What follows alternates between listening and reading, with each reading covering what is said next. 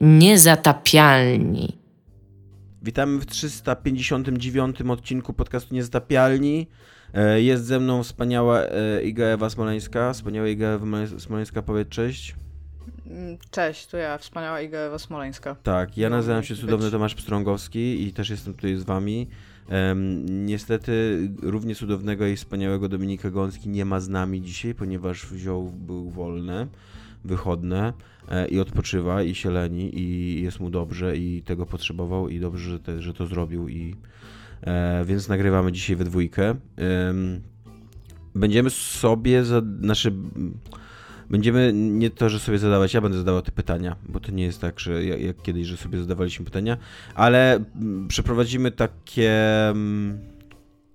nie wiem jak to nazwać, taki top, top 2, taka lista przebojów, bardzo krótka. To jest, tak, to jest, to jest w ogóle taka forma list, ale dwu, dwupunktowych, to słyszałam to, co ludzie lubią najbardziej, dlatego jest tak popularna, a stąd będziemy to robić, no. No, była kiedyś w telewizji publicznej taka lista, dwie tony, lista, lista przebojów i...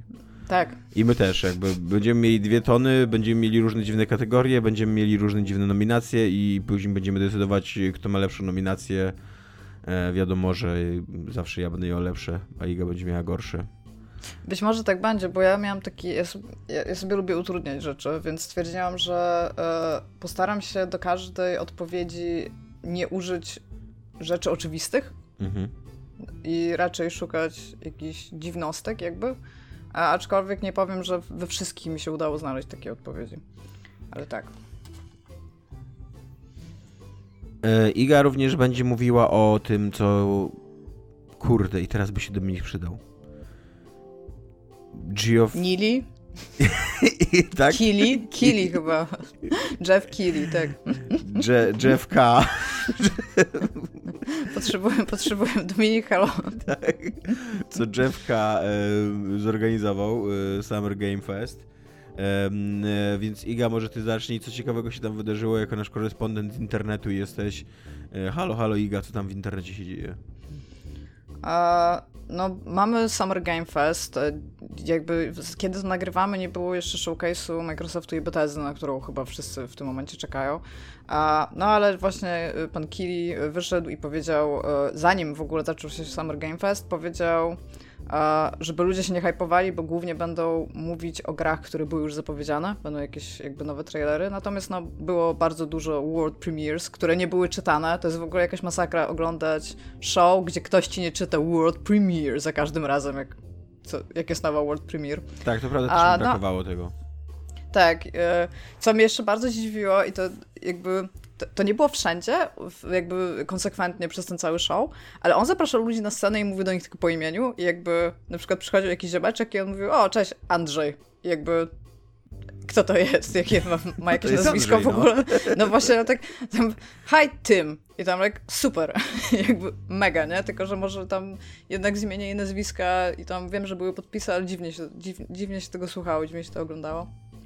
Natomiast e, mamy jakiś taki nowy trend, mam wrażenie, bo jak e, tylko zaczęli pokazywać trailery i te world premieres, to okazuje się, że jak zawsze mówiliśmy, że brakuje nam horrorów na stacjach kosmicznych i w kosmosie, to chyba dużo ludzi nas słuchało przez to wiele właśnie lat, tak, bo też chciałem powiedzieć, że... wszyscy, wszyscy teraz robią Dead Space, it's a thing, tak. jakby jakby zabrakło nam Dead Space'a, więc teraz wszyscy będziemy robić. w ogóle, przez trzy kolejne lata będziemy grać tylko w Dead Space. w ogóle, w ogóle Dead Space y, kilka lat y, po zamknięciu tej serii nabrał jakby takiej drugiej młodości. Tam zaczęły się, wysypały się takie artykuły, jaki Dead Space był dobry, jaki Dead Space 2 był w ogóle super dobry. Jakoś chyba też youtuberzy znowu wrócili do tej gry i tak dalej. I na, na, na, na jakby na, na falach tego mm, sentymentu EA ogłosiła tą decyzję, żeby w ogóle zrobić jedynkę jeszcze raz, co nie? Mhm. E, i, I tak, i wtedy wszyscy chyba stwierdzili, o kurde, co nie, o kurde, znowu, znowu na stacji kosmicznej znowu są pieniądze, co nie, lecimy tak. tam. Znaczy w ogóle super, bo no ile, my, my pewnie z dwa lata o tym już tak, myślę, że no, na miękko po prostu gadamy a, o tym, tak. jak fajna to jest w ogóle koncepcja zamknięcia gdzieś w kosmosie i zrobienia horroru, w sensie Wiem, że wszystkie horrory są w kosmosie, jakby zdaję sobie z tego sprawę, aczkolwiek w tej przestrzeni kosmicznej science fiction, like, a, więc mamy w ogóle trzy gry, które o tym opowiadają. A, Z czego jedna jest taka- jakiś w ogóle zmartwychwstańcem po 10 latach.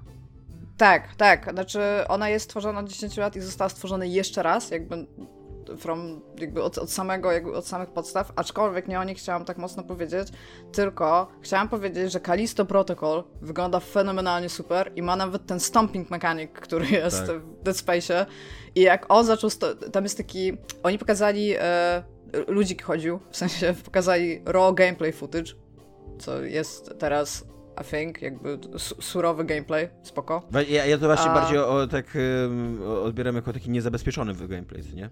Taki gameplay bez prezerwatywy. Nie, ja to ja ca- cały jakby raw gameplay jest dla mnie jakby fakt, że pokazujemy wam coś, ale to nie jest dopracowane, to nie jest wypoliszowane, jakby i tam spoko. No i jest ten taki moment, e, bo tam są dwa levele pokazane w tym Callisto Protocol. A, I tam jest taki jeden moment, że e, przychodzi taki większy przeciwnik i ziomek tam nie może do, do niego cylnąć i tam spoko. I właśnie w pewnym momencie, jak już go zabija, to zaczyna go po prostu stąpować jego ciało. I to jest taki chcę tą grę teraz. To, to jest ten moment w ogóle. Jestem psychopatą, lubię przemoc, lubię fakt, że typ ma bardzo ma taki bardzo gruby stąp na, na, na ziomeczka, taki mięsisty i w ogóle tak ten. I tak sobie właśnie przypomniałem, jak super się stąpowało rzeczy, takie pajączki były w Dead Space'ie i można je było stąpować, to było super. Właśnie Więc ciekawe, czy wytłumaczmy jakoś ten Protocol. super stomp, y, bo w ym, The Space No tak, na Isaac tłumaczony tak, że, potrzebował mieć te magnetyczne buty, że miał tak, te buty magnetyczne, się. więc tam rzeczywiście jakby to był taki super stomp, co nie? Ym, silniejszy niż, niż siła człowieka, tylko stąpnięcia. Tak, E, no ale jakby wygląda super zacnie Callisto Protocol. Naprawdę tam, może nie, że, że hype albo coś takiego, ale fajnie, że coś takiego jest w produkcji i bardzo, bardzo chętnie chciałabym zobaczyć, co z tego wyjdzie ogólnie, nie? E, Bo ta gra, o której ty mówiłeś, tak, ona się nazywa Routine. Routine. I to jest gra, która była chyba robiona przez tym jednego ziomeczka i on w 2013 roku pokazał trailer i jak oglądaliśmy sobie, bo ja z ziomkami oglądałam ten a, no ca- cały ten showcase, to, je, to, to tylko jeden z nas pamiętał w ogóle, że coś takiego było i właśnie tak siedzi i mówi, to było, ale to było z jakieś milion lat temu i tak siedzi i miał wrażenie, że ma taki jakiś fever dream, taki déjà vu jakby miał, że, że to jest niemożliwe, żeby od 10 lat ta gra powstawała i tak inaczej wyglądała, ale bez kitu zaraz znalazł ten stary trailer Routine, wysłał nam i jakby też wygląda super, ale to wygląda bardziej alienowato. W sensie jak Alien Isolation to trochę wygląda. E, się chodzi i ucieka przed androidami, co nie jest dla mnie aż tak super, jak fakt, że mogę stępować ziomeczków wielkimi buciorami, co jest...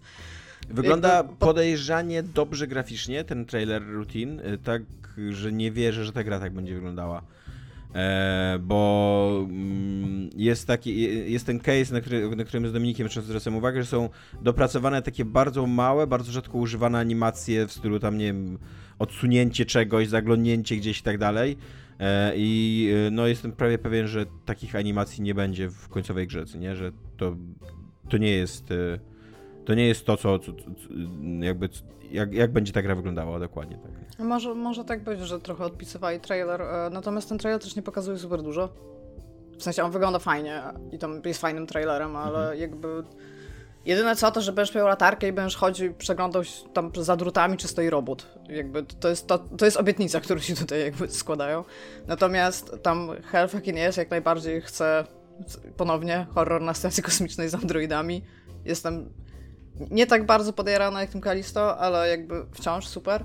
Jest jeszcze Fort Solis, Solis, w tej tak. kategorii, który wypadł chyba najgorzej przez fakt, że też był chyba trzeci pokazywany, w którym to ludzkość, ja tam teraz nie pamiętam tego plotu, są y, na Marsie, kolonizują Marsa i coś tam się dzieje i on się kończy takim jakby e, wideologiem, gdzie pan mówi, i to jest w ogóle, on powiedział taki taki truizm po prostu, jakby, jeżeli miałby się pisać każdy horror science fiction, nie? On mówi, że tam coś się tutaj dzieje i muszę, muszę y, jakby ogarnąć co. I to jest kropka. I jakby, tak, jakby to jest plot każdego horroru.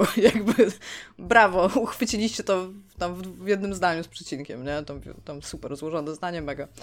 A, I nie wiem, no to wygląda tak, jakby mówię, jeżeli to by był jedyny tego typu horror na tym showcase'ie, to bym na niego zwróciła uwagę, tak to myślę, że zapomnę o nim za trzy miesiące. E, I A- ten, to, co, to co ciekawe, to ten Fort Solis y, robi jakieś polskie gier, po, polskie studio. E, studio Fallen Leaf. E, które jest, e, no, ma korzenie polskie, ale ma też chyba jakiś oddział w Wielkiej Brytanii, z tego co, co kojarzę. E, I też jakby punktem takim sprzedażowym ym, tego, nie wiem jak to powiedzieć po polsku, Unique Selling Point. Unique Selling Point, powiedz po polsku. Tak, myślisz, po USP. USP jest po polsku. U, USP, e, tak, jak, jak pospowiada słownik e, języka polskiego USP, to znaczy USP. USP tej gry jest to, że Troy Baker tam podkłada głos, e, czyli ten człowiek, który podkłada głos wszędzie indziej. I jest Tak, wielką, właśnie. mm, Jest wielką gwiazdą podkładania głosu wszędzie indziej, głównie To jest takie not so unique selling point. Znaczy, rozumiem, że jak jesteś małym studiem, to się tym podniecasz, ale jak jesteś małym studiem, które aspiruje do AAA, a oni wybitnie, wydaje się, że ta gra aspiruje do AAA albo chociaż AA, to tak to się wydaje trochę takie, no okej, jakby fajnie, że doceniacie aktorów, super, ale jakby samo nazwisko aktora głosowego to nie jest właśnie unique selling point, tylko tak jak mówisz, selling point. No tak, no. E, natomiast chciałabym powiedzieć, że w ogóle prawdziwą, oprócz tego, że będziemy mieć dużo Dead I Space'ów... co ciekawe, w ogóle jeszcze chciałem, chciałem tylko wspomnieć, że Troy Baker y, chyba też uważa, że to jest tylko selling point, bo był na tej konferencji obecny e, w sekcji o The Last of Us i, i słowem nie wspomniał o Frcellik ani, ani niczym takim. E, no. To sekcja Last of Us zostanie pominięta w tym podcaście, bo to było po prostu smutne, nudne i nieciekawe, co się tam działo, jakby no fuck tak. those guys, seriously. Znaczy, myślę, że w każdym że- razie, możemy nie główny- pomijać tego, tylko skrytykować, bo ja też bym chciał coś o tym powiedzieć. tak. Główny element show, najlepsza rzecz, która była pokazana na tym showcase'ie i jakby to jest bez, bezdyskusyjnie najlepsza rzecz, która się stała, to był fakt, że zaczynają ci puszczać trailer, się patrzysz na Dead Island 2, się okazuje, że to jest Goat Simulator 3, bo znowu im kurde ukradli trailer, plus nigdy nie wyszedł Goat Simulator Tak. 2. Ja, ja po prostu Coffee Stain Studios szanuję w opór. Oni tak totalnie wiedzą, co oni robią. Od samego początku założeń gry zróbmy Toniego Hołka, ale grasz kozą, po dwa dodatki, które były fenomenalnie jakby dobrze napisane, bo tam to MMO to po prostu amazeball z rzeczy zrobili. I teraz po tym trailerze ja po prostu usiadłem, my, my, my tam po prostu pialiśmy, jak, jak super oni w ogóle to zrobili. Nie wiem, czy kiedyś czytałeś patchnotesy do Goat Simulator, bo oni naprawdę, Nie, oni nie. totalnie wiedzą, kto jest im, ich targetem. W patchnotesach masz takie bullet pointy, nie? Jak w każdych patchnotesach. I masz na przykład tam jak- jakieś tam, fi, tam fixy tam bugów i w pewnym momencie jest, że dodali VR, potem jest tam jakieś dwa, dwa inne bullet pointy i następny jest tam, że usunęli VR. Jakby, jakby oni są, oni są tak super, jakby ta, tak bardzo im kibicuję. Więc, e, więc tak, chcę powiedzieć, um, and I'm a step right there, and I'm a you finish, but to jest, to jest najlepsza rzecz, która się stała na tym showcase'ie. Jakby, jeżeli możesz zrobić dobre show trailerowe, kradnąc czyjś trailer i nazywając grę jako trzecia część, kiedy nigdy nie wyszła druga, jakby kapelusz Co się w ogóle, bardzo co się w ogóle tak e, w uniwersum growym dobrze się zgrywa z tym, że akurat e, wychodzi Call of Duty Modern Warfare 2. Jakby zupełnie, Tak. zupełnie ignorując fakt, że Call of Duty Modern Warfare 2 już wyszło, już jakby ta gra Tak. istnieje. I, I jak mi Owsiany dobrze zwrócił uwagę, że, bo ja myślałem, że już tak zrobili z Call of Duty Modern Warfare 1, ale przynajmniej Call of Duty Modern Warfare 1, ten stary, nazywał się Call of Duty 4 Modern Warfare 1. E, nasze Modern Warfare po prostu, bez, bez, bez jedynki. Ale już przy dwójce po, porzucili tą czwórkę, tą piątkę tam w zasadzie już powinna być, jakaś szóstka, czy inna siódemka, bo tam kij wie, jak ta seria się Tak, roz, właśnie. rozrastała. Tak. No. I oni, oni chyba też już stwierdzili, że kij wiedzą, jakie tam cyferki powinny być. I co więcej, że nikt już nie pamięta, że te 10 lat temu wyszła gra, która wtedy była gigantycznym hitem, co nie? Jakby takim autentycznie, to się tam sprzedało z 15 baniek tego pewnie w pierwszy tydzień, co nie? Ja, Cii, to się nie wydarzyło.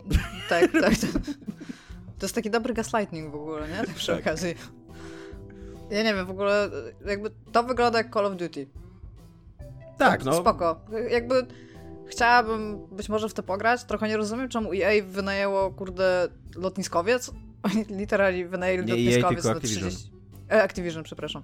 E, Czemu wy, Tak. wynajęli w ogóle lotniskowiec i go pomalowali tylko po to, żeby zrobić tam dosłownie 30 sekund Tak. tam I footage, konferencji jakby- internetowej jeszcze, co nie? Ja jeszcze rozumiem, że Tak, tam zapraszali tak. dziennikarzy, jakiś robili taki show Znaczy i tak to- dalej, co nie? To, to, to też bym, jakby, to, to by też mi się nie podobało, Też tak, jest 2022 rok, jakby nie potrzebujecie nic, nie, literalnie potrzebujecie nic, żeby sprzedać Call of Duty. Like, naprawdę, mogli, tam mógł wyjść typ w gaciach, klapkach i podomce i powiedzieć, zrobiliśmy nowe Call of Duty, zobaczcie trailer, kropka, jakby, nie? I, i spoko. Ale nie, wynajęliśmy lotniskowiec, for whatever reason, nie?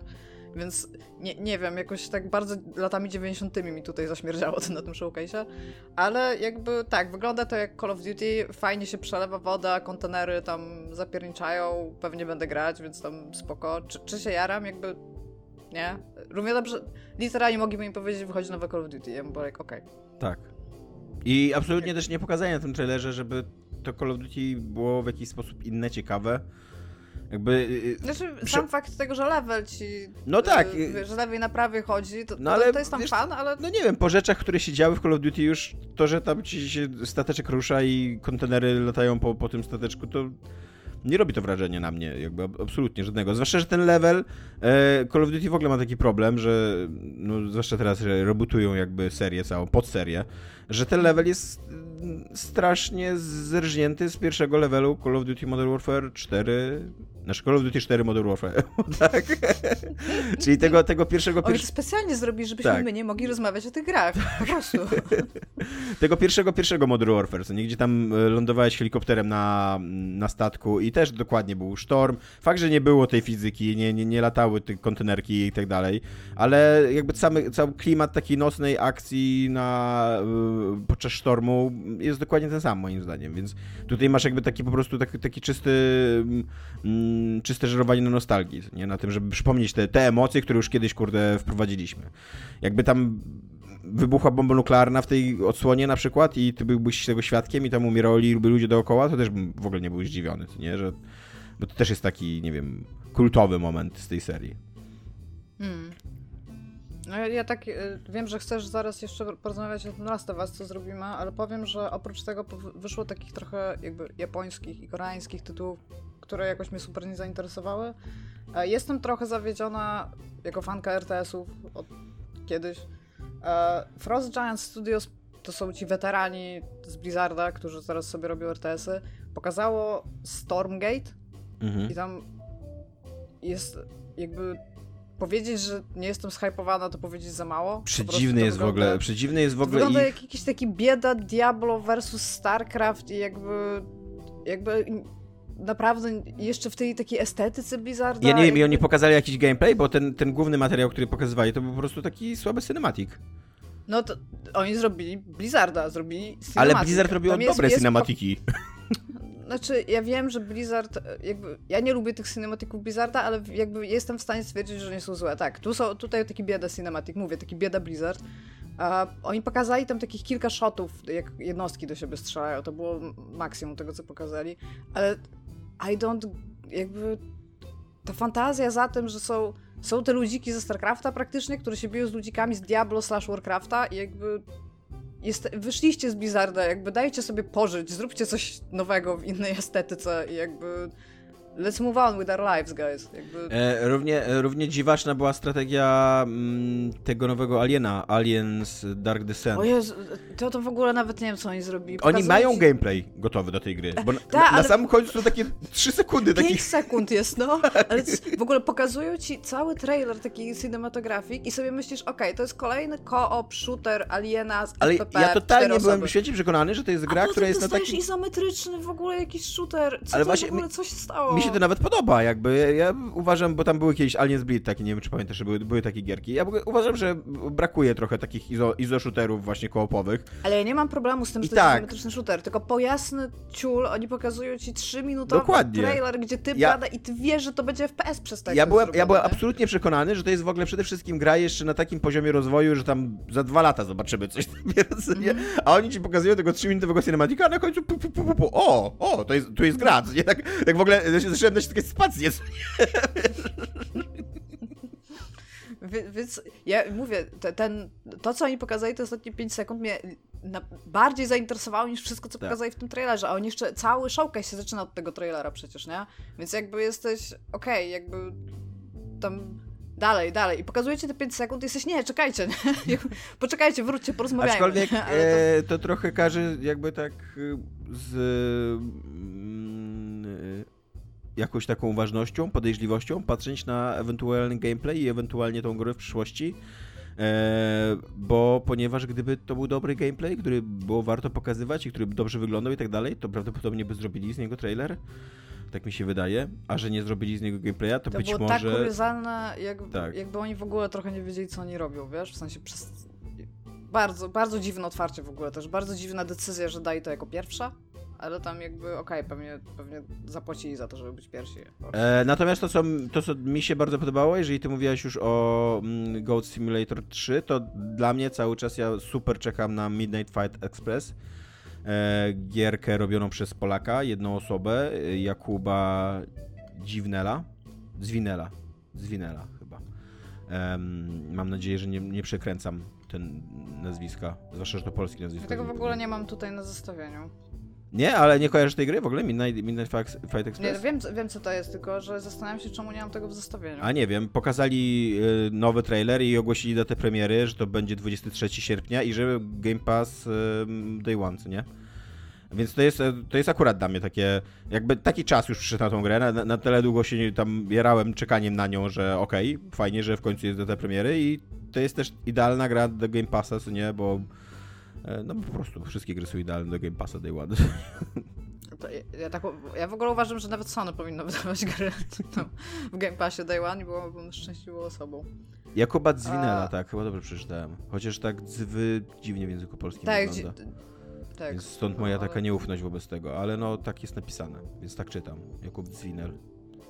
A powiedz mi, co, co chciałeś skrytykować e, w The Last of Us? Jezu, e, wszystko chciałem skrytykować The Last of Us. st- Oni w ogóle zajęli tą scenę, no, mam Ja- wrażenie, 3 godziny. Tak, wiesz, że ja, ja lubię The Last of Us, nie? I jakby mi ogłosili coś nowego, coś fajnego w The Last of Us, to tam nie, może nie, nie, nie, nie popuściłbym, co nie? I, e, ale, Znaczy, no, na pewno, na pewno obejrzałbym. byśmy musieli to ograć. ale tak, obejrzałbym, co nie? The Last of Us 3 albo właśnie to multi, co nie? Jakby The Last of Us. Spoko. Tylko, że ogłaszanie to, że robią mm, koopowego shootera najprawdopodobniej, albo multi-shootera, albo tak nie do końca jakby śledziłem, co to ma być. Zresztą no, y, trudno było cokolwiek śledzić, bo nie pokazali tylko grafikę koncepcyjną. I ma, macie tutaj Tak. grafikę koncepcyjną i, i wiedzcie, że robimy taką grę. No, kurde, dzięki. To jest taki news, który... Oso, robimy serial. Oso, sprzedaliśmy grę w 10 milionach egzemplarzy. To To są, tam w ogóle to, to, to się są totalnie pojawia. takie newsy, to są totalnie takie newsy, które powinieneś w wywiadzie dla Eurogamera przemycić gdzieś tam, żeby po prostu, żeby serwisy o tym pisały, co nie? Tak. I tyle, a nie, a nie jakieś ogłoszenie, kurde, na wielkiej konferencji, co nie? A na No końcu... Mówię, oni jeszcze, oni, oni zajęli tą scenę Tak. najdłużej proporcjonalnie Tak. do wszystkich innych ludzi, więc Tak, to już w ogóle wzięli też, e, byli ci dwaj e, aktorzy głosowi, właśnie Troy Baker i ta Ashley jakaś tam, nie pamiętam jak ona się nazywała na- z nazwiska. E, I oni, oni absolutnie nie mieli nic ciekawego do powiedzenia, ani o produkcji tej Nic. gry. E, Tak, I jeszcze co więcej, koło nich gadali głównie, tak, a oni stali i to like, super. tak. I jakby szanuję, y, szanuję to, że, że twórcy The Last of Us jako studio na tyle szanują tych aktorów, że tam załatwili im rolę. Jakby to jest spoko, to jest bardzo ładne zagranie z ich strony. I że to Bo będą chodzi o serial, Tomek mówi o serialu, że będą... Tak, że, że załatwili im rolę w serialu aktorskiej. To będą, to będą takie prawdziwe role, że tam będą mieli jakich, jakichś prawdziwych postaci, a nie gdzieś tam będą mijali na, migali na czwartym planie, żeby tam y, fani mogli krzyknąć tam, tam, widzę go. Tylko podobno będą mieli autentyczne linie dialogowe i tak dalej. Jakby szanuję to. To są ludzie, którzy w dużej mierze przyczynili się do tego, jak The Last of Us wygląda, jak wyglądają te postaci, jak my je odbieramy. Fajnie, że mm, Naughty Dog ich szanuje i że załatwiło im te role w HBO, ale still, to jest news do ogłoszenia, kurde, gdzieś tam właśnie w jakiejś takiej drobnicy, co nie, Tak. portalowej, że tam jest e, e, powolna środa newsowa i tutaj nagle ci Naughty Dog wrzuca, kurde, wiesz, informację prasową, że aktorzy będą też w serialu. No, super, okej, fajnie. Nie, Dwa akapity to nie do, do nastukania Ja nie wiem też, czy, czy zauważyłeś, mo, może tak we mnie tą błodło, bo ja mówię, jestem dosyć cięta na Naughty Dog i jakby uważam, że to nie jest dobrze ogarnięte studio, jakby w ten sposób.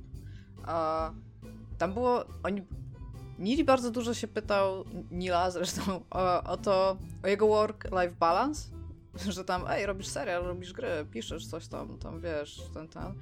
Czy masz czas tam dla siebie? I on mówi, no, że tam było trudno, ale teraz, teraz już będzie miał. I ja tak siedzę i tak, jakby co to ma, jakby pokazujecie tutaj, że jakby egzekowie też crunchują, czy od, jakby co, tak. jaki jest przekaz w ogóle tutaj tej rozmowy, bo to, ta rozmowa tam trwała przez, nie wiem, 5-6 wymian takich zdań po prostu, nie była jakaś super długa, ale się odbyła i ewidentnie wiedzieli, że będą o tym rozmawiać, więc jest to jakaś decyzja, którą postanowili tam, tam i tak siedziałam i tak, to nie jakby to nie jest cool na kilku poziomach, nie? Że, że, że o tym sobie gadają na scenie, nie? Ale jakby okej. Okay. Jakby no nic z tym nie zrobimy. W każdym razie The Last of Us serial e, zakończyli I, już, tak? Tak, mówił, za, zakończyli, zakończyli, zakończyli kręcenie go. Ta pani nazywa się Ashley Johnson, już sprawdziłem. E, I, I właśnie, to, to jest jeszcze dziwniejsze. Masz na scenie, masz na scenie dwoje aktorów, którzy teoretycznie, przynajmniej tak się jest zapowiedziane, że grają jakieś tam autentyczne y, te, te role w tym serialu. Rola. I masz reżysera odcinka, bo Neil Druckmann jest nie tylko, okazuje się, że jest nie tylko twórcą z tej gry, tylko okazuje się, że dali mu też do wyreżyserowania jeden odcinek, co nie? I oni mhm. nic nie mogą powiedzieć o tym serialu. nic. To, to po co oni tam są? No bardzo kuriozalne, aczkolwiek wydaje mi się, że na papierze jakby tak showcase'owo to to wyglądało dobrze, wiesz, przyjdą ludzie z Naughty Dog, przyjdą aktorzy, będą mówić o serialu HBO, nie? I tak jakby... Tylko, że na koniec dnia, no niestety wyszło to strasznie kwaśno. I jeszcze I też pokazali właśnie... jakiegoś jednego fotosa, na którym bardzo niewiele widać, poza tym, że są aktorzy. Jakby, tak, jest, ktoś zrobił... E, są pod stołem. Są pod stołem. Są, e, jest ciemno. Jest ciemno, są aktorzy ktoś tam miał y, y, kamerę na planie, skoro ten fotos jest. Jakby tyle wiemy o tym. o tym, co tam się wydarzy. I, i, I, wiemy jeszcze, że to jest foto z odcinka właśnie reżyserowanego przez Nila Druckmana, co może miałoby jakiś sens, gdyby to była jakiś właśnie, nie wiem, y, taka sekwencja akcji, jakaś spektakularna, czy jakiś, jakaś trudna, kurde, do, do, do zrealizowania taka sekwencja filmowa, co nie? Ale nie, to nie, jest to po prostu, ewidentnie jest, jest jakiś dialog w szeptanie. tak, jakiś dialog w szeptanie po prostu i jakieś miejsce napięcia i jakby okej. Okay. Tak, no i, e, i, i, też jest dla mnie dużym rozczarowaniem to ich główne ogłoszenie, czyli ten remake jedynki na silniku dwójki? Jedynki na silniku dwójki, Którego... tak. E, który, e, który został pokazany tak, e, znaczy no od razu go zaczęto porównywać z tym remake'iem, który jest całkiem świeży, nie? Jedynki, bo niedawno wyszedł.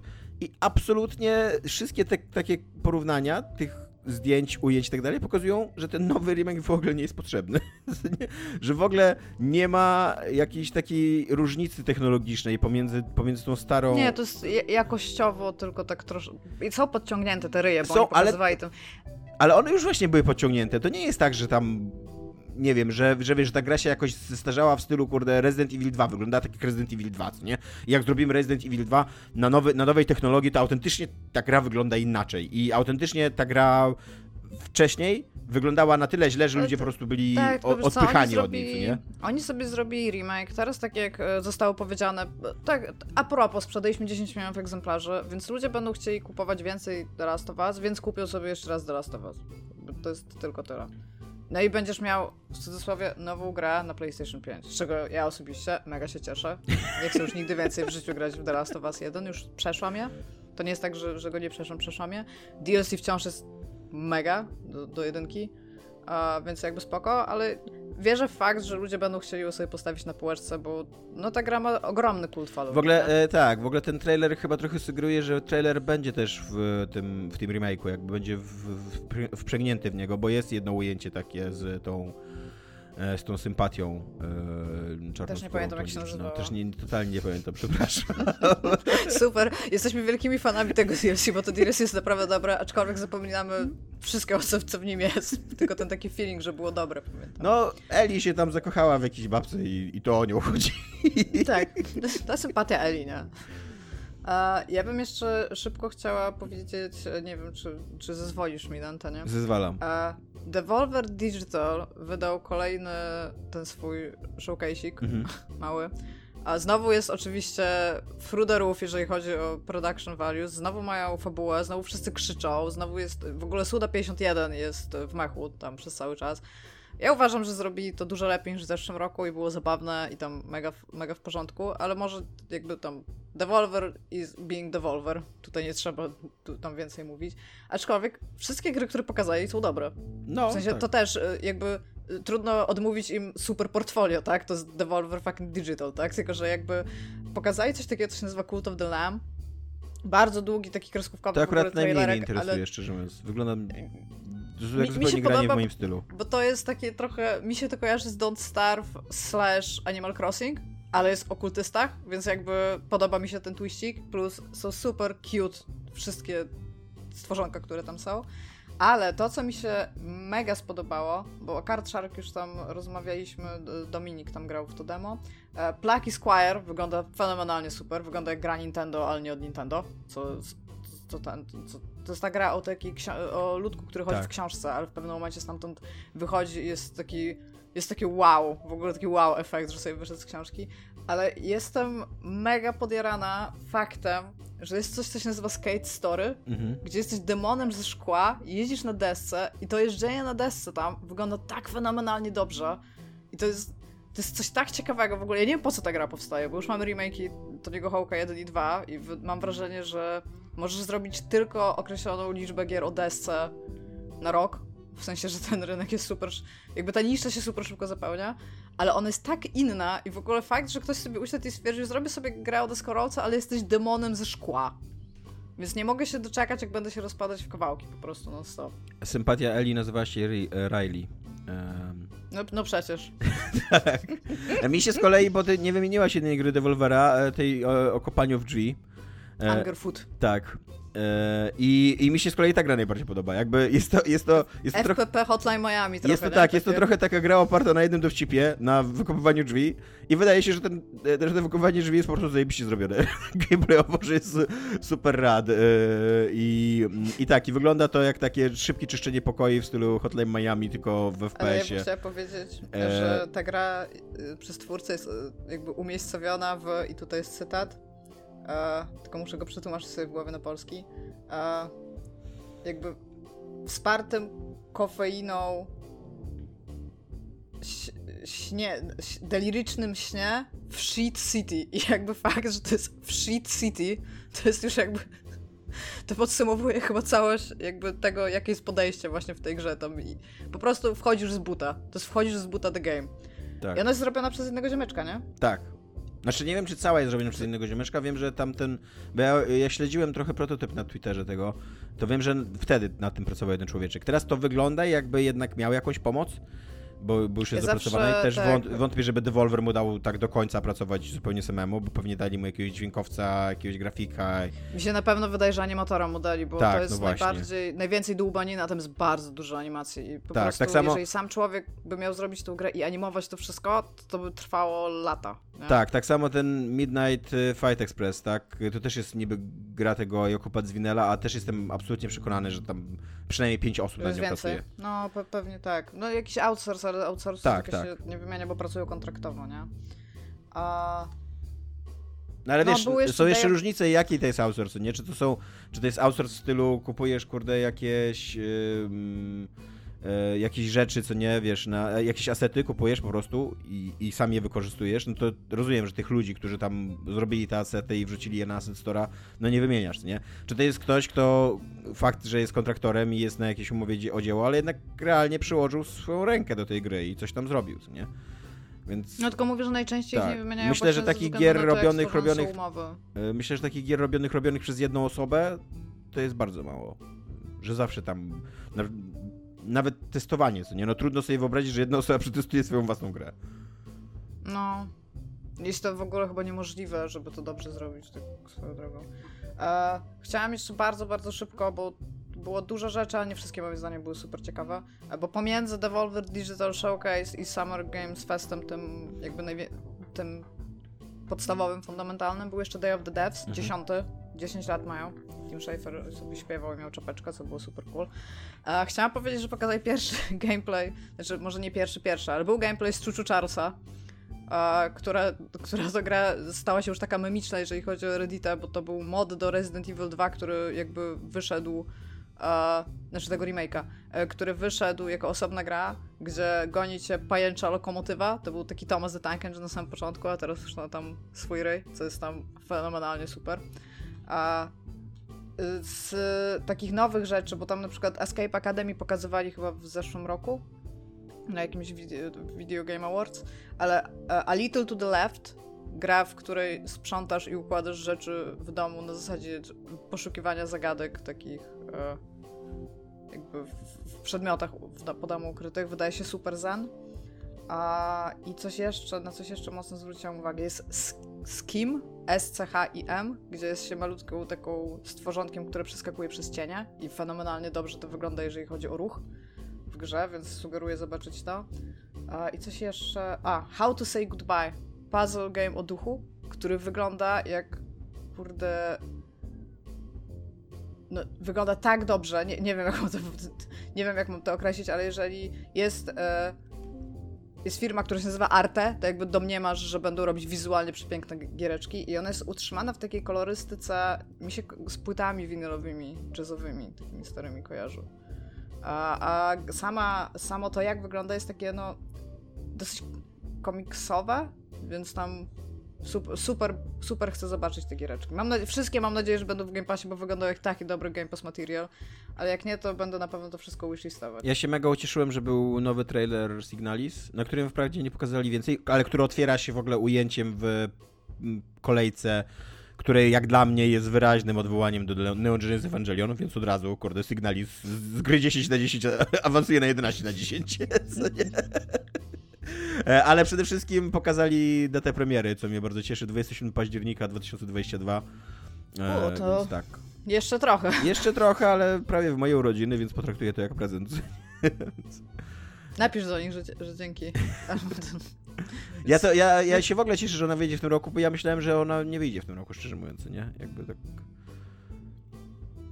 Ogólnie to ja, ja, tak podsumowując całego tego Game, Fe Game Festa, to przez to, że e, Kiri powiedział, żeby się nie hypować, ja przyszłam na takiej zasadzie, dobra, zobaczymy znowu jakieś remake'i Call Czyli udało mu się to takie. Tak, i właśnie mi się wydaje, że on super, że on, bo on super wie, jaką on ma publiczność. W sensie on jest totalnie świadomy tego, jak reagują gracze. I wiedział, że jeżeli tego nie powie, bo zwróć uwagę, że każdy serwis o tym napisał. Mhm. To było w ogóle super ważne zdanie, które on powiedział. A, więc ludzie to przeczytali i przyszliby i tak, e, dobra, pewnie nic nie będzie. Po czym zaczęli ci napieprzać w ryj Dead Space'ami, jeden kurde po drugim i siedzisz tak, ej, jakby jestem okej okay z tym, nie? Jakby jakby spoko, są jakieś nowe traileriki. I plus e, zaraz po tym był właśnie ten Day of the Devs, który się zaczynał od Time Flies i tak sobie siedzisz i sobie myślisz, man, to jest zróżnicowane. Po czym był Devolver Digital Showcase i tak... No właśnie, bo ty nie powiedziałeś, że tego Time Flies. Wyszłam. Ej, no jesteś muszką i sobie wybierasz w jakim kraju mieszkasz i tam e, on sobie pobiera e, dane na temat średniej długości życia. Człowieka. Dostajesz tą, człowieka i dostajesz tą średnią długość życia, którą człowiek ma w latach, w sekundach dla tej muchy i musisz zrobić, możesz I dostajesz, dostajesz bucket jakby. list, czyli te, te, jakby takie rzeczy, które musisz zrobić przed śmiercią, które chciałbyś zrobić przed śmiercią.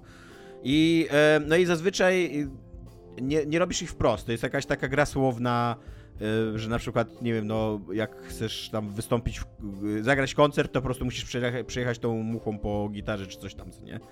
Mhm. E, ale tak, no taka wydaje się zabawna gierka logiczna, taka, urocza. Ale taka, taka urocza właśnie, ona jest taka po prostu cute. I właśnie od tego się zaczął ten Devolver, e, Devolver, co ja gadam, e, Day of the Devs. Potem właśnie wyszedł Devolver z tym swoim showcase'em i tak na koniec dnia usiadłem i stwierdziłam, to było exciting wszystko, w sensie to były, faj, to były fajne fajne rzeczy pokazywali. I w związku z tym super czekam na ten dzisiejszy, nie? Showcase Bethesdy i Microsoftu. Mhm. Tam się będą pewnie rzeczy działy i jakby no, będziemy mogli o nich dopiero pogadać tam za tydzień, ale no wydaje mi się, się że... realnego gameplayu realnych gier? A... I don't know, dude. No właśnie, jestem trochę ciekawa Starfielda, bo o ile mnie zupełnie nie interesuje, to co, to co pokazali o nim do tej pory, nie pokazali nic. I jakby Jestem trochę ciekawa, co Bethesda po prostu tam pichci sobie, pod, wiesz... Nie interesuje cię, że to będzie NASA Punk? To mnie interesuje super, jakby... E, trochę mnie to interesuje, to nie ma totalnie sensu, już o no tym właśnie. nie? Że, że NASA, która jest government tam funded, jakby okej, okay, nie? To spoko. Ale do wszystkiego już można dodać punk, więc tam... tam punk po prostu znaczy świat. Będziemy mieć to, punk, to... punk, nie? Tak. tak. To jest tam... E, robię grę umiejscowioną w latach 80. w UK, nazwałam ten świat punk punk, bo to jest świat punków. Więc tak. A jestem podjarana, znaczy może podjarana to za dużo powiedziane. Jestem naprawdę ciekawa, czy właśnie co w ogóle będzie pokazane, nie? Bo Microsoft też e, nakupował tych studiów raczej nie po to, żeby teraz te studia nie robiły giereczek, Mhm. a stał się takim kolosem, jeżeli chodzi o... No ten Microsoft Family się bardzo rozrasta, a więc no jestem naprawdę ciekawa, co będą pokazywać, nie? A słuchaj, bo miałem ostatnio taką rozkminę y, z ludźmi z pracy. Jakbyś się teraz, jakby teraz doszło do ogłoszenia nowego Fallouta, dużego, nowego dużego Fallouta, Mhm. to uważasz, że jaki on powinien mieć tytuł? Czy to powinien być Fallout 5, gdzie wiadomo, że tam... Fallout 5. y, No ale wiadomo, że cyferki powyżej 4 to już są pasecy, nie? To już tak sobie brzmią w grach. Czy to powinien być Fallout 5? Czy to powinien być Fallout y, 77? Czy to powinien być y, po prostu Fallout jakby i udajemy, że nie było wcześniejszych gier, albo re, wiesz, restujemy... Znaczy, pytasz się mnie, jak ja uważam, że to powinno Mhm. być, czy co by zrobili? Co by zrobili? Bo to jest, co by zrobili? Myślę, że zrobiliby, tak jak mówisz, Fallout 2023 na przykład. Po prostu Fallout, w też sensie tak w nawiasie. uważam, Albo e, jeżeli, jeżeli ktokolwiek z Bethesdy przeczytał kiedykolwiek cokolwiek na temat Fallouta, co jest, domniemam, że mogło się to nie stać, to by to nazwali po prostu Fallout 2123. I by było jakby, wiadomo, że to jest w timeline Fallouta, ale był, był niby nasz rok ten podany, w którym wyszedł. A, no ale pewnie by po prostu był Fallout. Nie wiem. Albo pewnie jakiś spin-offik by zrobili, jakiś Fallout Wasteland Rangers. No nie, nie, nie, ale wiesz, zależy-. Zależy im, żeby to było w głównym właśnie, wiesz, w głównej serii. My mieliśmy kiedyś taką rozkminę, e, rozmawiając o tym, w sensie ja i taki mój ziomeczek z game devu, rozmawiając e, o tym, w jaki sposób Bethesda jakby wydaje te Fallouty, że istnieje gigantyczna szansa, że zanim że, że możemy nie dożyć nowego Fallouta, w sensie jak już nawet ogłoszą jakiegoś nowego Fallouta, to ta gra, to ona będzie powstawała przez tam x lat, nie?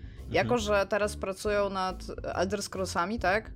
I tym Starfieldem, no to najprawdopodobniej nie powstaje nowy Fallout. Więc musimy przesunąć jakby te daty pracy nad Falloutem jeszcze za te dwie gry.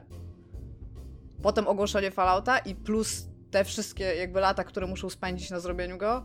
I tak wiesz, siedzimy i tak wiesz, będziemy mieć 65 lat, jak wyjdzie Fallout 5, nie? To super.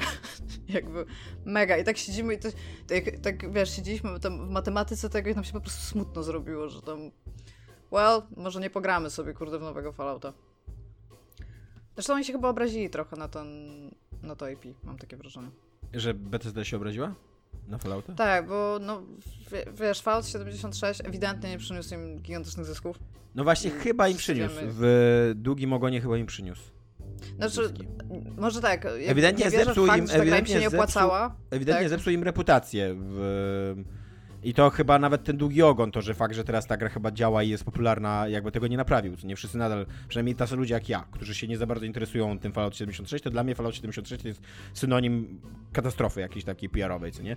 Tak, ale, tak, ale wydaje się, że w długim ogonie to jest trochę taki case jak z mm, No Man's Sky, co nie? Że oni tam dużo rzeczy naprawiali, dużo, dużo ludzi cały czas gra i ta gra jest dosyć popularna i chyba przynosi kupę kasy.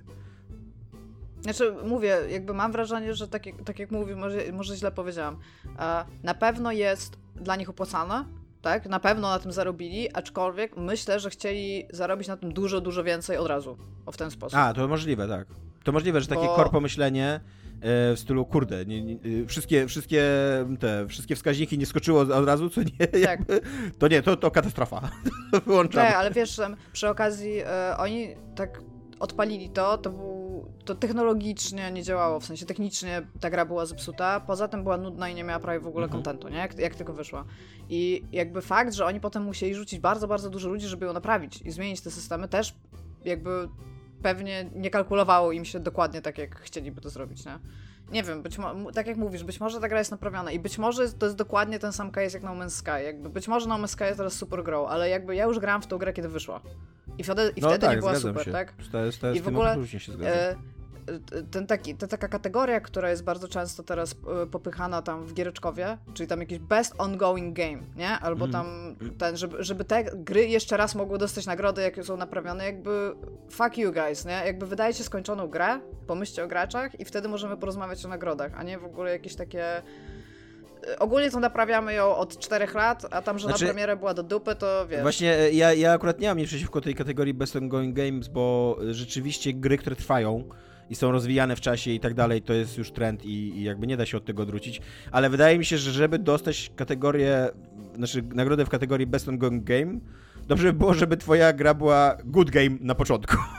Tak. Przynajmniej good tak, game. a nie, a nie tam na zasadzie właśnie, ej, bo oni byli, popatrz jak Tak. daleko przeszli, byli strasznie na śmieciach, a teraz już nie są na śmieciach, dajmy im nagrodę i tam, nie, weźcie tych ludków, którzy naprawdę od day one dbają o graczy, nie, to, to ci ludzie powinni, dos- w sensie, bo to Best Ongoing Game to jest w ogóle też taka bardzo szeroka kategoria, bo tam są wszystkie gry as a service i live'owe, tak, Mhm. więc...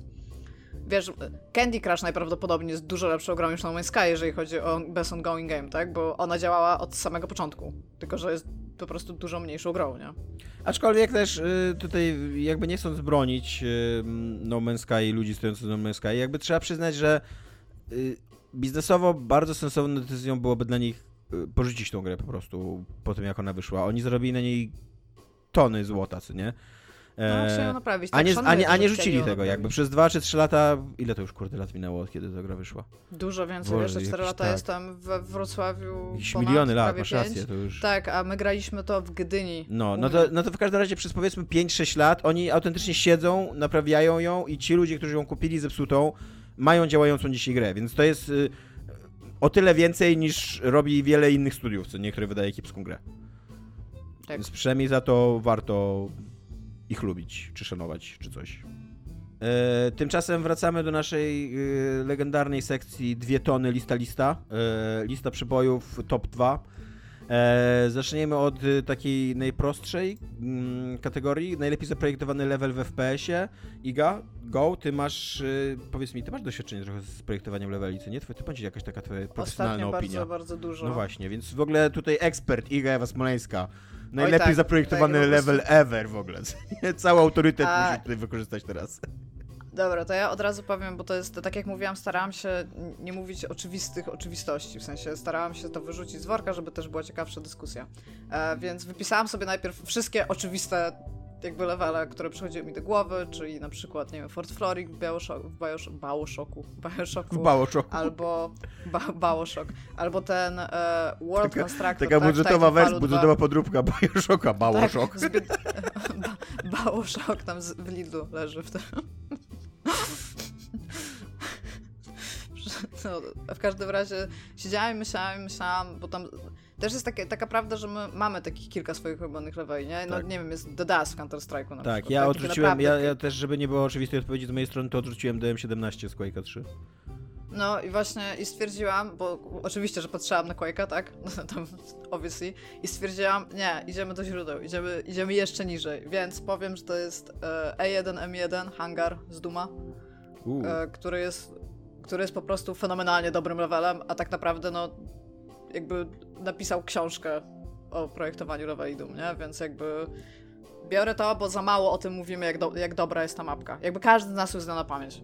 No, to jakby- prawda, tak. I ona automatycznie w pierwszy, ona nie dość, że jest bardzo dobrze zrobiona level designersko, tak biorąc pod uwagę fakt, że tam klucze pan tam otwierasz, masz różne przestrzenie i wszystko, tak? Więc tam super. To jeszcze przy okazji ona ci tłumaczy całą grę, jak, jak, jak potem będzie to wyglądało. Pokazuje ci, gdzie są sekrety, pokazuje ci, że powinieneś trochę wąchać ściany, tak? Pokazuje ci, że są różne bronie. Jakby mega dobrze to jest zrobione, plus tam już masz dwa rodzaje przeciwników, w sensie na początku i już ci pokazuje, że oni będą inaczej jakby na ciebie oddziaływać, nie? Więc e, E1, M1. Ja a- też chciałem, też chciałem trochę pojechać tak e, po Greatest Hits e, i chciałem powiedzieć e, Hollywood Holocaust z Duke Nukem 3D, który robi dokładnie to, co ty Mhm. mówisz, że to, to jest level, który ci sprzedaje całą grę i, e, i sprzedaje ci od razu właśnie i porno, i poczucie humoru, i broga, który siedzi na Lubię, kiblu. jak mi sprzedają porno. I no, bo jest tam przecież film porno się wyświetla w kinie, co nie? Tak, E, I te wszystkie komentarze znaczy dwie i, klatki, nie? i stripteaserki, której możesz dać dolary, co nie? E, I, I też właśnie przejścia tam sekretne, z których tam strzelasz, strzelasz z tej rakietnicy, żeby, żeby wysadzić ścianę w budce biletowej. I to, że tam Mhm. masz takie sekrety też takie prawdziwe, takie lizanie ściany, że tam jak wskoczysz na, tą, na ten gzyms, to tam wskakujesz później do ukrytego pokoju i tak dalej. E, I jest to super mapa. Przede wszystkim ona ci też w ogóle sprzedaje cały, nawet lepiej niż grę, to, znaczy lepiej niż mechaniki gry, to ona ci sprzedaje cały feel gry, całą estetykę tej gry. Mhm. Jakby tak od, od, pierwszego, od pierwszego momentu, jak tylko widzisz, że Duke się tam rozbił, nie pamiętam czy on się rozbił, czy wylądował, chyba się rozbił, że on się rozbił, y, te knykcie, co nie, odbija sobie i nie, rzuca jakimś tam tekstem one-linerem i, i właśnie później masz te wszystkie takie mm, dziadowskie dowcipy. E, no to, to, to, to jest jakby, to, to już wiesz co to jest za gra, co nie? E, ale to ma mniej wspólnego z level designem, a bardziej z jakimś narrative designem, więc jeżeli chodzi o level design, to ja bym chciał przypomnieć, e, to może będzie mało zaskakujące, jaką grę biorę, bo biorę Dishonored, ale Dishonored 2 dokładnie, ale chciałbym przypomnieć grę, poziom z DLC do Dishonored 2, um, Death of the Outsider, The Bank Job. To jest, e, no jak można się łatwo domyślić, to jest napad na bank po prostu robisz. Znaczy, nie, nie taki klasyczny napad na bank, tylko wkra- wkradzenie się do banku po to, żeby tam jakiś taki magiczny sztylet, którym tego outsidera możesz zabić, e, wykraść. I to jest bardzo duży, bardzo skomplikowany, właśnie taki arcane'owo, w, sty- w stylu arcane level, gdzie tam wszystko możesz zrobić jak tylko chcesz, o ile to jest na trzy sposoby. E, mnóstwo jest zagatek w środku, mnóstwo... Całkowicie wyczerpuje umiejętności ludzkie, jakby czego nie rozumiesz. w zasadzie tak. Eee, mnóstwo, możesz, mnóstwo jest sekretów, mnóstwo rzeczy się dowiadujesz bardzo fajnie, takich o świecie i o mm, fabule samego tego DLC, gdzieś tam po, pokątnie. E, więc tak, więc yy, i on jest taki przy okazji taki wertykalny, bo ten, ten skarb jest oczywiście pod ziemią, więc tak naprawdę wchodzisz od góry przez ten bank i schodzisz coraz bardziej w dół, a później wychodzisz przez kanały i tak naprawdę jesteś tuż na samym początku e, tej mapy i masz taki, taki moment, taki fajny moment zawsze w level designie, że o, kurde, co nie, to, ale to wymyślili, co nie, geograficznie, że, że, że zupełnie sobie nie zdawałem sprawy, gdzie jestem, bo okazuje się, że jestem na samym początku. mhm. Więc tak, więc to jest level, który ja bym chciał e, nominować, ale jeżeli chodzi o naszą listę top 2, to zdecydowanie twoja nominacja jest lepsza, więc... E... Znaczy, no jakby, mówię, to też jest taka dosyć oczywista oczywistość, ale bardzo mało mówimy o tym levelu, a jakby wydaje mi się, że należy mu się rozpoznania, jakby bez tego levelu byśmy nie mieli właśnie na przykład tak dobrych pewnie level designów tam i w Dishonored ten shit, bo oni, oni trochę nie wiedzieli co robili, jakby jak robili te levela, a zrobili je bardzo, bardzo dobrze. To jest w ogóle e, level Romero. No właśnie, ja nie wiem, czy oni nie wiedzieli, co robili, bo przecież Romero zawsze powtarzał, że design to jest jego religia, co nie? Ja, ja, ja, no tak. Mi się wydaje, że on mówiąc design, miał na myśli level design, bo to, nie, to nigdy nie było do końca jasne, co on ma na myśli mówiąc design. Właśnie, ja myśl, może on nawet nie do końca wiedział, co, co on ma na myśli, nie? Tak. Ale jakby patrząc na levele w Dumie i fakt, jak oni składali, jak one są różne, to jakby to jest takie jakby to jest fan, że, że one są tak, tak, tak, bardzo różne, ale ten pierwszy level naprawdę jest, no to jest fenomenalnie dobry level, no. Mówię, każdy z nas go zna na pamięć, znaczy może nie każdy. Jeżeli urodziłeś się po roku tam 2000, to może nie znasz go na pamięć, ale jakby może powinien, powinieneś, drugi słuchaczu, sobie pograć troszeczkę w Duma i sobie pobiegać po hangarze. E, najlepsze wykorzystanie czarno-białej stylistyki w grze wideo. Nie musi to być cała gra, jakby, tylko może to być na przykład scena albo jakieś ujęcie, ale go, Iga. No, myślałam obviously o grach monochromatycznych, mhm. e, bo jak masz sceny czarno-białe, tak w grach, to wiesz, do czego jest używana czerni-biel w kinematografii w tym? Do flashbacków, mhm. tak? Do sekwencji jakichś, e, nie wiem, ze snu albo coś takiego. Jeżeli to jest pojedyncza scena, to ta kolorystyka ma jakby cel wykonać właśnie taką robotę. Ale stwierdziłam, jakby nie, pójdę poziom, pójdę poziom dalej. Znajdę po prostu grę całą monochromatyczną, czar czarną-białą i pomyślę, które z nich są, jakby, w których to najwięcej robi. No i obviously pierwsza rzecz, o którą wpadłem, to był Mad World, no bo tak, to jest taki ale dziwi mnie, że pierwsza rzecz, na którą wpadłeś, to nie było Return of the Obra Dinn. E, myślałam o Return of the Obra Dinn, ale miałam na ten, te, jakby wyrzuciłam to w ogóle od razu z woreczka, bo o ile ja, jak wiesz, uważam, że to był majstersztyk designu w ogóle, mm -hmm. Return of the Brady to jest wciąż jedna z najlepszych gier, jakie kiedykolwiek wyszły, a to miałam właśnie rozmowę e, ostatnio z ziomeczkiem na temat tego, że jego zdaniem ten monochromatyzm w, e, w Return of the Obra Dinn tak naprawdę działał troszeczkę wbrew designowi, jakby ja się z nim nie, nie do końca zgadzam, e, aczkolwiek miał bardzo compelling arguments. I znalazłam giereczkę, która nie jest oczywista. E, natomiast e, jest dwubitowa i monochromatyczna i to jest e, World of Horror. Kurde. Po, polska w ogóle Już gra. myślałem, że cię zaskoczę tym. Myślałem, nie, że ty więc pójdzie... biorę World of Horror. nie. Bo powiem dlaczego, powiem dlaczego uważam, że to jest bardzo dobra stylistyka, bo nie dość, że ona jest e, stylistycznie bazowana na twórczości e, Junji'ego Ito, mhm. e, którego to mangi w ogóle w większej części są czarno-białe, więc tam, tam spoko, ale tam luzik. A Aczkolwiek jakby to bardzo, bardzo dodaje klimatu tej grze, bo przez to, że tam jest po prostu wszystko, jest tam weird fiction, jakby takie, te, te właśnie horrorowe Junji'ego Ito, to ten taki kontrast światła i cienia tam jest bardzo, bardzo dobrze oddany. I właśnie ta, ta czarno-białość tego świata, bo tam możesz sobie tak naprawdę zmienić ten czerń i biel na jakiś inny zakres kolorystyczny, ale jakby podstawowa wersja jest czarno-biała, bardzo, bardzo dużo daje, plus bardzo właśnie wpływa e, na, na, na ten weirdness jakby tego świata, nie? Że, że jesteś w stanie oddać ten, przez te kontrasty dużo, dużo więcej dziwnych rzeczy jakby, więc wybrałam World of Horror. No, ja też wybrałem World of Horror, mm, rozpatrywałem... Nie, rozpatry... teraz kto wygra? e, i, ale u mnie to jest o tyle zabawne, że ja nie grałem World of Horror, tylko to jest taka gra, którą za każdym razem jak trafiam, to ona wygląda tak dobrze, że sobie myślę, kurde, muszę w to zagrać. Jest, jest bardzo dobre, bardzo polecam. I, I muszę w to zagrać totalnie, bo ona wygląda, niesamowicie wyglądają te, fabuły, te, te, te grafiki i właśnie i to, jak, e, jak ona się fajnie inspiruje e, sztuką i to i e, jakie to jest klimatyczne wszystko i ja nawet nie wiedziałem, że tam można inaczej kolory. Ja sobie nie wyobrażam, że ta gra wygląda inaczej, że była w innej palecie kolorystycznej, nie? E, mm. e, niż to, to wygląda. I taki oczywiście też rozpatrywałem Mad World, które bardzo szanuję za to, e, jak wierne było takiej komiksowej, czarno-białej stylistyce i te, jak, jak bardzo inspirowało się twórczością Franka Millera. Tylko, że ja w Mad World grałem raz yy, i to nie była za dobra gra, yy, tak ogólnie.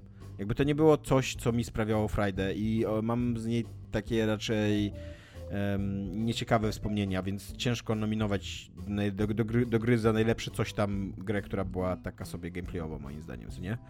E... No ale jest to na pewno takim symbolem cza czarno tak. Cza czarnego i białego w tym. Bo w ogóle myślałam, żeby powiedzieć tak pod włos, że moją nominacją to jest Black and White. dla, dla młodych ludzi Black and White to jest bardzo stara gra Petera Melinio w Zabawę z Bogiem że jest... W Boga. W Boga, tak. No tak, masz rację, nie z Bogiem, tak. tylko w Boga. Że jesteś takim twórcą jakiejś takiej cywilizacji i masz takiego wielkiego chowańca, który chowańca. jest twoją manifestacją i twoim sługą na tej, na tej ziemi i prowadzisz nim wojny, ale też w jakiś sposób wpływasz ale na tych Ale też ta gra nie jest czarno-biała, nie jako, jest tak. żeby, żebyście zrozumieli dowcip, ta gra nie jest totalnie czarno-biała. Tak, ale swego czasu ona była technologicznie bardzo mm, przyszłościowa, o tak. Nie wiem, czy... Znaczy, ja, ja w nią grałam mnóstwo po premierze, w sensie naprawdę się nią jarałam i jeszcze pamiętam, że graliśmy z ziomeczkami, e, z którymi miałam w ogóle sieć LAN postawioną, a jeden z nich wziął sobie, bo tam mogłeś mieć tygrysa, krowę albo orangutana, w sensie taką małpkę, mhm. i on sobie wziął e, tego orangutana i go tak napieprzał, po prostu potem mogłeś go bić, jak tak. on coś źle robił, co ci się nie podobało. Ja już był taki zapotretowany, stąd się w ogóle sine oczy. Stąd się w ogóle wziął tytuł, że Black and White, czyli że y, zasadniczo jak traktowałeś tego swojego chowańca, to takim stawałeś się Bogiem i taka była ta cywilizacja, która, twoja, którą się zajmowałeś. Że jeżeli tak, byłeś, jeżeli byłeś przemocowcem, no to, to oni wszyscy jakby uczyli się, że ten świat działa za pomocą przemocy i właśnie jakichś wymuszeń i tak dalej.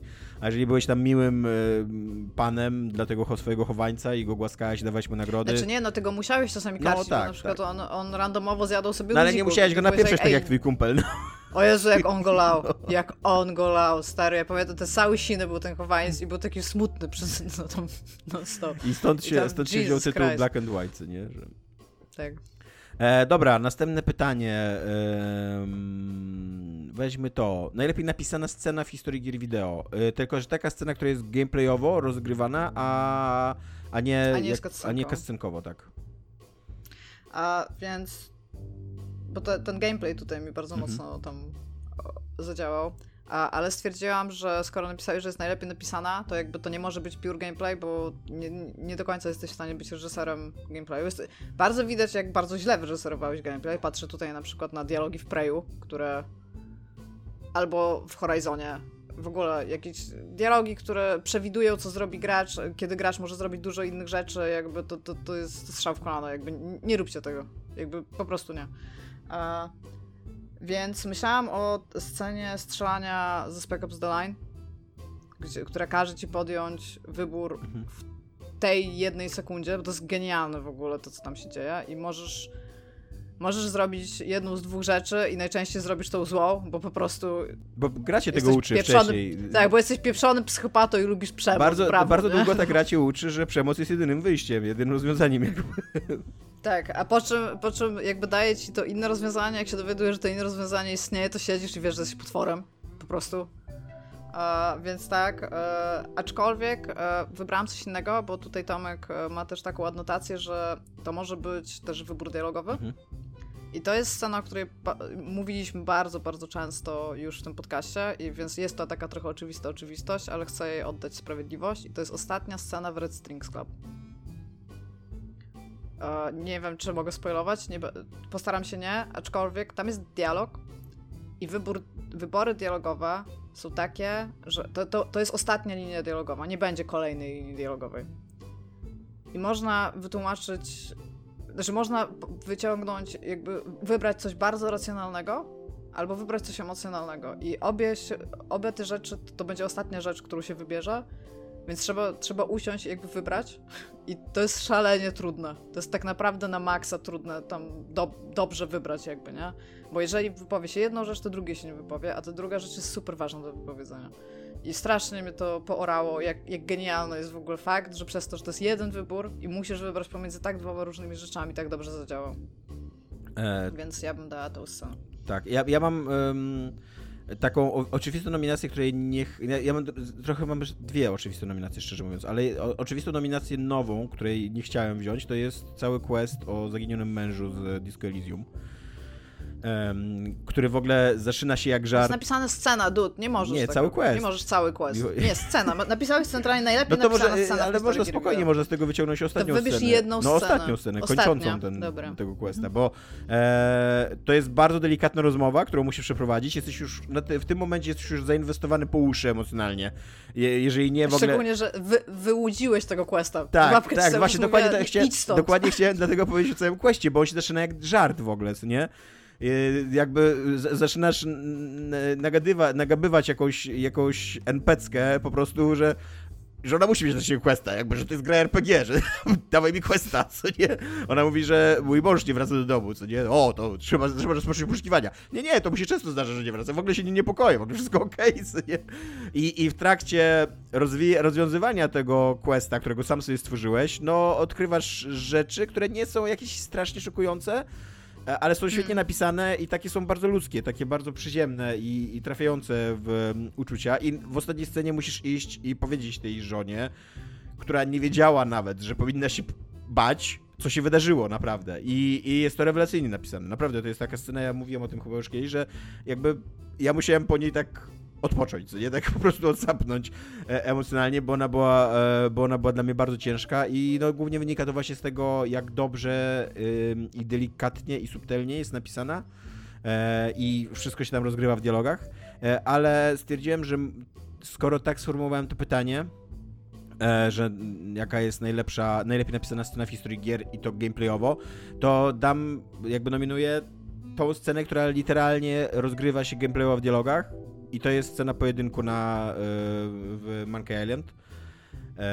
Jakby, gdzie po prostu gra uczy cię jak się pojedynkować za pomocą słów i literalnie to robisz, literalnie wybierając dialogi zadajesz ciosy, albo parujesz ciosy, albo coś tam. I no i jest to super, jest to klasyczna chyba e, scena taka nie do powtórzenia. I też przy okazji nie do powtórzenia też dlatego, że no trzeba bardzo wielkiego talentu pisarskiego, żeby to napisać, żeby to działało, żeby to było to zabawne jest za i- każdym razem, co nie?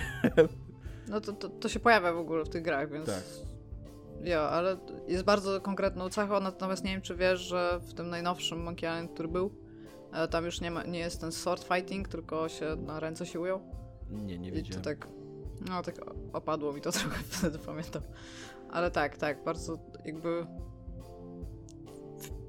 Pip doceniam tą mechanikę, więc mogę ci oddać pierwsze miejsce. Dobra.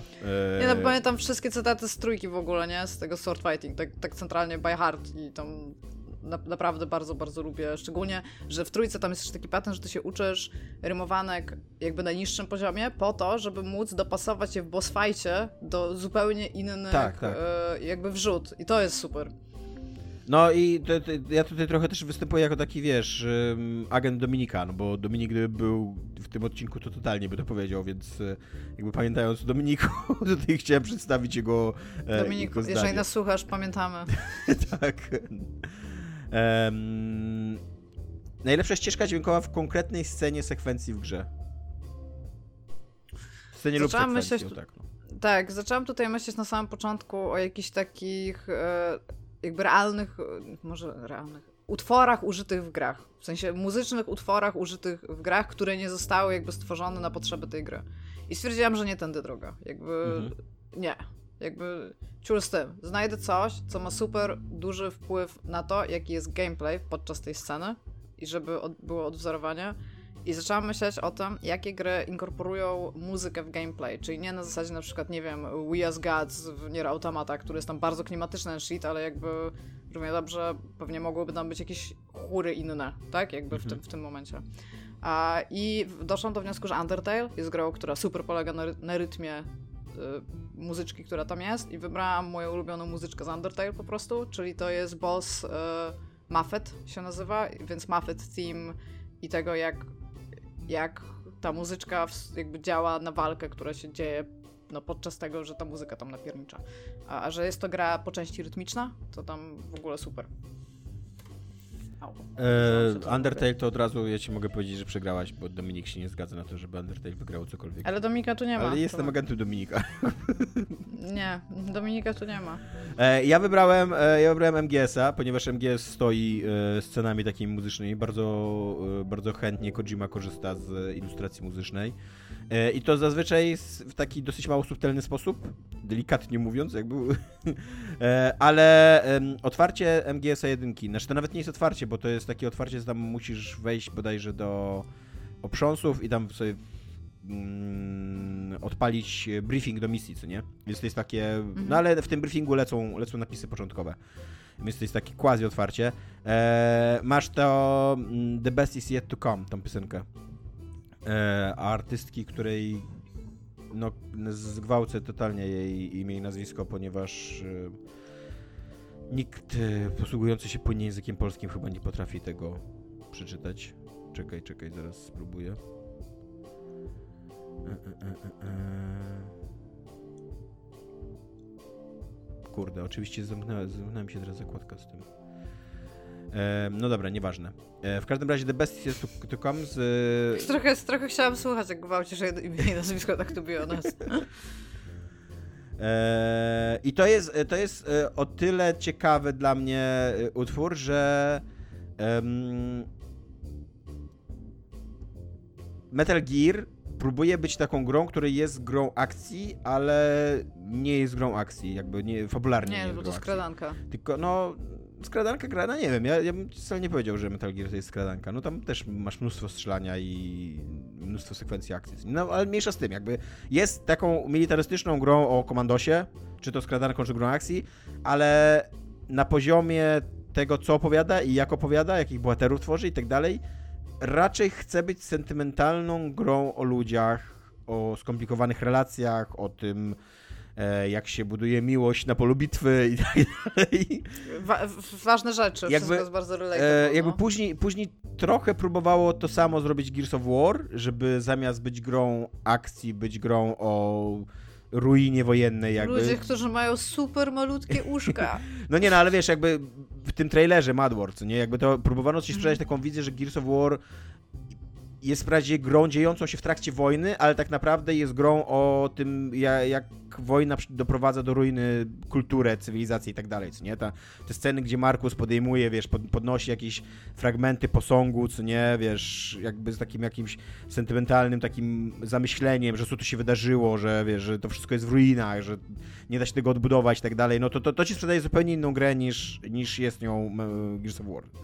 I z, mm. i z Metal Gear Solid jest trochę podobnie, jakby, że ta, ta gra chce być zupełnie czymś innym niż jest, ale y, dzięki tej piosence y, to się, dzięki tej sekwencji, gdzie tam na samym początku właśnie mm, Solid Snake płynie w takiej torpedzie i tam się uwalnia z tej torpedy i podpływa do bazy e, wroga i leci taka właśnie sentymentalna nuta. E, no jakby to się udaje sprzedać na samym początku, że to jest inna gra, co nie? Czy to się później udaje utrzymać? E, to nie wiem. Jakby ja mam wiele zastrzeżeń do tego, jaką grą jest Metal Gear Solid. Moim zdaniem jest przede wszystkim grą śmieszną.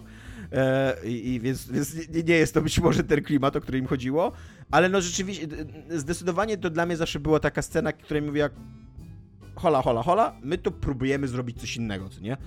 E, I tą piosenkę zaśpiewała i teraz uwaga, bo to naprawdę będzie Ayofe ni Fariach. Na pewno tak się to czyta. E, tak, na pewno. Nie mam zielonego pojęcia, jak to się czyta. E, też nie wiem, to jest jakieś irlandzkie, kurde, nazwisko. E, tutaj nawet jest napisane, jak to przeczytać, razie. ale jest napisane tym takim, wiesz... Fonetycznie. Fonet, no, tym takim alfabecikiem dziwnym, co nie? Do mhm. odczytywania fonetycznie. I nie mam pojęcia, jak to... Ja, się, ja musiałam się kiedyś nauczyć, że tam na studiach i zapomniałam po prostu wszystkiego, nie? A Joffe tak, dosłownie. Frey? Może? nie, jestem prawie pewien, że to Ayofa już się nie czyta jako Ayofa, tylko jakieś Eve. Ja bym chciała powiedzieć, że ja jestem w stanie oddać Metal Gearowi pierwsze miejsce, dlatego że ja w ogóle dużo myślałam o Metal Gearze, bo wiem, że Kojima jest wielkim fanem muzyki po mhm. prostu. Jest, jest muzykofilem, tak? Więc to były takie moje obvious skojarzenia z tym, e, bo też może, jakby ja wyrzuciłam te gry z miejsca jakby z z tego, jak myślałam o tym pytaniu, ale jakby tak, to nie jest tak, że jak przeczytałam to pytanie, to pierwsza rzecz, o której nie pomyślałam, to pewnie Metal Gear, nie? Ale też nie jestem super fanką Metal Gearów. Ja lubię bardziej myśleć o Metal Gearach niż w ich grach. No właśnie ja Ta też... istnieje, e, jest, jest weird, jakby jest okej. Okay. Jak się mnie, jakbyś się mnie spytał, czy ja jestem super fanem Metal Gearów, to też bym ci raczej powiedział, że nie, nie jestem super fanem Metal Gearów. Aczkolwiek, tak jak mówisz, jakby myślenie o Metal Gearach jest zawsze przyjemne. to są przede wszystkim e, w odcięciu od gameplayu, poza piątką, która ma super gameplay, ale tam 1, 2, 3, 4, w odcięciu od gameplayu to są duże gry, dużo lepsze gry niż one są w rzeczywistości, jak, jak w nie grasz, co nie? Jakie przeżywasz. Jak mhm. sobie później wspominasz, co tam się działo, jakie ona ci dawała możliwości, jakie przygody przeżyłeś i tak dalej. A to, to, to musisz tak, żeby się tym ekscytować, musisz zapomnieć o tym, jakie upierdliwe to było. E, I jak mało też de facto no, z, często jest tego gameplayu w tej grze, nie? A jak dużo jest, jak dużo tych scen, fantastycznych scen rozgrywa się w kascenkach e, po prostu. E, no, e, kolejne pytanie, najciekawszy lore w grze, e, tylko taki lore w takiej grze, na której nikt nie zwraca uwagi na lore. E, czyli na przykład Doom, to jest to, z czego my się śmieliśmy wiele razy. Może ja teraz zacznę, umieję Hollow Knight. Jest tam jakiś lore? Ten, tego lore? ten lore jest strasznie poszatkowany, ja go w ogóle nie zrozumiałem. To jest gra akcji w napieprzenie innych robaczków i absolutnie mi to nie przeszkadzało, że ja tego lore nie zrozumiałem. E, a wydaje się, że on jest bardzo rozbudowany, są całe filmiki na ten temat, co tam się dzieje, ja, kim, kim, kim, są ci Hollow Knights i jak, jaka tam, jakie stoi magia za tym, e, za tym miastem i tak dalej, dlaczego ono upadło. Więc być może chciałbym nawet wiedzieć, aczkolwiek brak mi trochę takiego samozaparcia, żeby się kiedyś dowiedzieć, o co się, co się dzieje w Hollow Knight. Być może jak Silk Song w końcu wyjdzie, to, to wtedy poczytam, o co chodzi, albo być może Silk Song będzie miał jakąś bardziej czytelną narrację. W każdym razie e, grałem w Hollow Knight dwa razy, uwielbiam tą grę i nie mam pojęcia, o co w niej chodzi. I jakby w ogóle mi to nie przeszkadza, że nie mam pojęcia, o co w niej chodzi. Iga, twoja nominacja? A, no bo obviously pierwsza rzecz, na którą wpadasz, to są Dark Soulsy. Mhm w ogóle From Software ma ten taki thing tworzenia w lore. Nie dość, że ma ten thing, to jeszcze przez to, że Dark Souls odniósł taki sukces, bo Hollow Knight jest jakby trochę takim właśnie pogrobowcem, nie tak. Soulsów, więc, e, więc jeszcze w ogóle sprzedało cały taki sposób mhm. kijowego opowiadania lora, ukrywania go. No więc właśnie sobie czytasz ten lore tam zapisów przedmiotów, jak, jak umarłeś and shit, więc pomyślałam, no obviously wszyscy będą liczyli na to, że wezmę Dark Souls, ale jako, że wyważę, że są oczywistości, to zrobiłam najprawdopodobniej ruch 300 IQ, jestem pieprzonym geniuszem, więc powiem Bloodborne. Wow! jestem z tego tak kurde dumna. Wow, Iga. Bo Bloodborne jest w ogóle totalnie out of the box myślenie. Wiesz, jak byłam z tego dumna, jak to zapisałam? Bo ja w ogóle tak grając w Bloodborne, to tam tak jak w Soulsy, tak mniej więcej tam wiesz, jak nie wiem, estetycznie czego się spodziewać, tak? Albo coś tam, ale tam co tam się dzieje, jakby nawet te intra, że tam siedzisz i tam like, jest, okej, okay, jestem hunterem, hunter musi polować, nie? Że jest myśliwym, muszę tam myśliwić. The hunter must hunt. I jakby tam spoko, ale dlaczego? Kim jestem właściwie? I tam nobody gives a shit, po prostu idziesz i zapalasz latarnię, nie? Kolejna. Ale jak się tam zaczynasz w to wgłębiać, to ja sobie w ogóle zaczynam tak przypominać, że tam że tam jest w ogóle jakiś kościół, e, w sensie taki kościół jako instytucja, że w tym Arkham jest coś takiego jak Blood Communion, że jest tam to zarażenie krwią i wszyscy ludzie się zamieniają powoli w wilkołaki, że tych zakażeń jest tam ileś, że tam jest jakaś w ogóle stara krew, która pomieszana z krwią ludzi zamienia ich potwory i są takie unique monsters i tak siedzisz, tak kurde, dużo więcej pamiętam niż mi się wydawało, że pamiętam o w ten sposób, mhm. jakby rzadko, rzadko myślę o lore Bloodborne'a, ale też e, świat Bloodborne'a jest po prostu opór ciekawszy niż to takie dziwne średniowiecze. To musi być, to musi być strasznie niewdzięczna praca, być yy, writerem, się piszącym lore w, w grach takich souls-like'owych, bo jeszcze o ile w Dumie to mi się wydaje, że ci ludzie po prostu mieli dobrą zabawę i mieli takie wywalone, mieli totalnie takie podejście, że a, napiszemy tam najdziksze rzeczy, w ogóle mnóstwo tego tekstu napiszemy i tak nikt tego nie będzie czytał, bo wszyscy tu przychodzą po to, żeby rozszerzywać demony na strzępy, co nie? Tak właśnie w tym Dark Souls i, i w tych, tych wszystkich takich grach ten świat jest w jakiś sposób ciekawy, pociągający i taki tak, no swoją jest, tą jest. melancholią, tym skomplikowaniem swoim, estetyką i tak dalej. I więc ci ludzie, i często oni robią dobrą robotę, często to jest właśnie tak jak mówisz, bardzo ciekawy ten lore, nie? A jednocześnie oni muszą sobie zdawać sprawę, jak mało osób w ogóle wie, o czym to są gry, co tam się dzieje. Znaczy, wiesz co, ja się tutaj trochę nie zgodzę jakby z tym, czy mieli dobrą zabawę w Dumie, moim zdaniem jakby powiedzieć o kimś, że jest nieprzydatny jak writer w Dumie to jakby oni zrobili bardzo dużo roboty. Obviously w ogóle to takie myślenie, szczególnie gameplay first e, gry, mhm. że i tak tego nikt nie przeczyta. Jakby tak, nikt tego nie przeczyta. Więc na jasny ciul wsadziliście tam tyle tekstu. Jakby Pamiętasz, że tam, tam ostatnia walka, co tak, biegasz tam tak. dookoła, ale jeszcze zbierasz strony tak, kodeksu, tak, nie? I tam, e, czekaj, tutaj gigantyczny bosie, tylko tutaj przeczytam tą kartkę, nie? Którą wiedziałem, żeby dowiedzieć się w ogóle jakieś... Ta była duma, ona jest w ogóle jakoś jak, pierwsza część zrobiła, znaczy pierwsza, Doom 2016, tak? Zrobiła genialną rzecz, w której tutaj jest twój mission briefing i tam monitor dostaje po prostu z pięści i to, to jest twój mission briefing jakby, to, to jest kropka i nie, nie robimy fabuły. Tam je, ja wiem, nie, że tam jest, jest fabuła tak, jakby, no tak? Tak, są cutscenki, są dialogi i tam i tam whatnot. Też są wpisy do jakby, normalnie. Tak, ale ona jest jakby zjadliwa, ona jest w formie takiej pigułkowej, nie? A to, co się stało w ogóle w tej drugiej części, to, to jest jakiś po prostu. To jest, to jest szereg bardzo złych decyzji. Znaczy, wiesz co, mi się wydaje, że im y, lepszym jesteś writerem i im lepsze rzeczy robisz, tym bardziej chcesz być przeczytany. Więc wydaje mi się, że los człowieka, który pisze na odwal się i... Bo moim zdaniem on jest napisany na odwal się, ten lore do, do Duma. I jest też napisany tak, widać, że on jest napisany z takim podejściem, że nikt tego nie przeczyta, bo tam wszystko jest over the top, po prostu rzucamy nazwami własnymi na lewo i prawo, w ogóle demony, anioły, w ogóle wszystko, whatever, co nie? Tam po prostu piszemy, Tak, i tam jeszcze jakiś ziomek, który niesie światło, pamiętam, że był. Ja siedzę i give the tak. I, i nagle, i nagle podchodzę, jakiś tam typ siedzi w ogóle, kto to jest, co się i dzieje. Nagle z postaci, z postaci Space Marina z karabinem musimy uczynić jakiegoś w ogóle mitycznego bohatera, co nie? który który pasuje do mitologii w ogóle przedwiecznych i tak dalej. Więc wydaje mi się, że ich cierpienie autorów tego lore było mniej, jest mniejsze niż irytacja autorów dobrego lore do gier Souls-like'owych. E, Tylko, że ten lore Souls-like'owy, ja wiem, że tam jest taka... E, ja sobie zdaję sprawę z tego, że ludzie mówią, że jakby on nie jest podawany na ryj, bo, bo nie jest. W sensie tam trzeba trochę poczytać, ale tak, tak szczerze, jak się w tą grę gra, to przyjmujesz te rzeczy.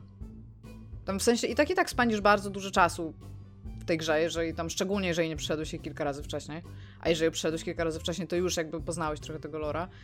I jakby, okej, okay, to jest lore bazujący na niedopowiedzeniach, ale też dlatego jest taki fan i dlatego jest taki jakby magical styl, że tam jakby nie wyjaśnia ci wszystkiego.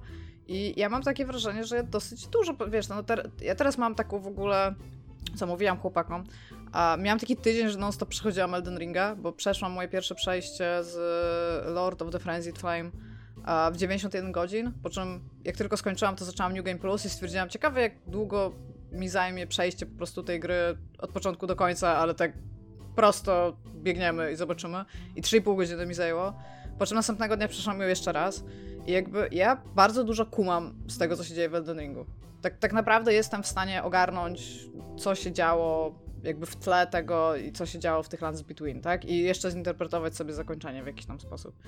A, no i tak samo mam z Bloodborne i Dark Souls, tak? Jakby no Dark Soulsy to już trochę mniej pamiętam, ale jak się zaczęłam, właśnie mówię, jak sobie za zaczęłam się zastanawiać nad tym, co się działo w Bloodborne, to zaczynam tak kojarzyć te fakty, więc to, ten lore do ciebie tam jakoś przechodzi, nie?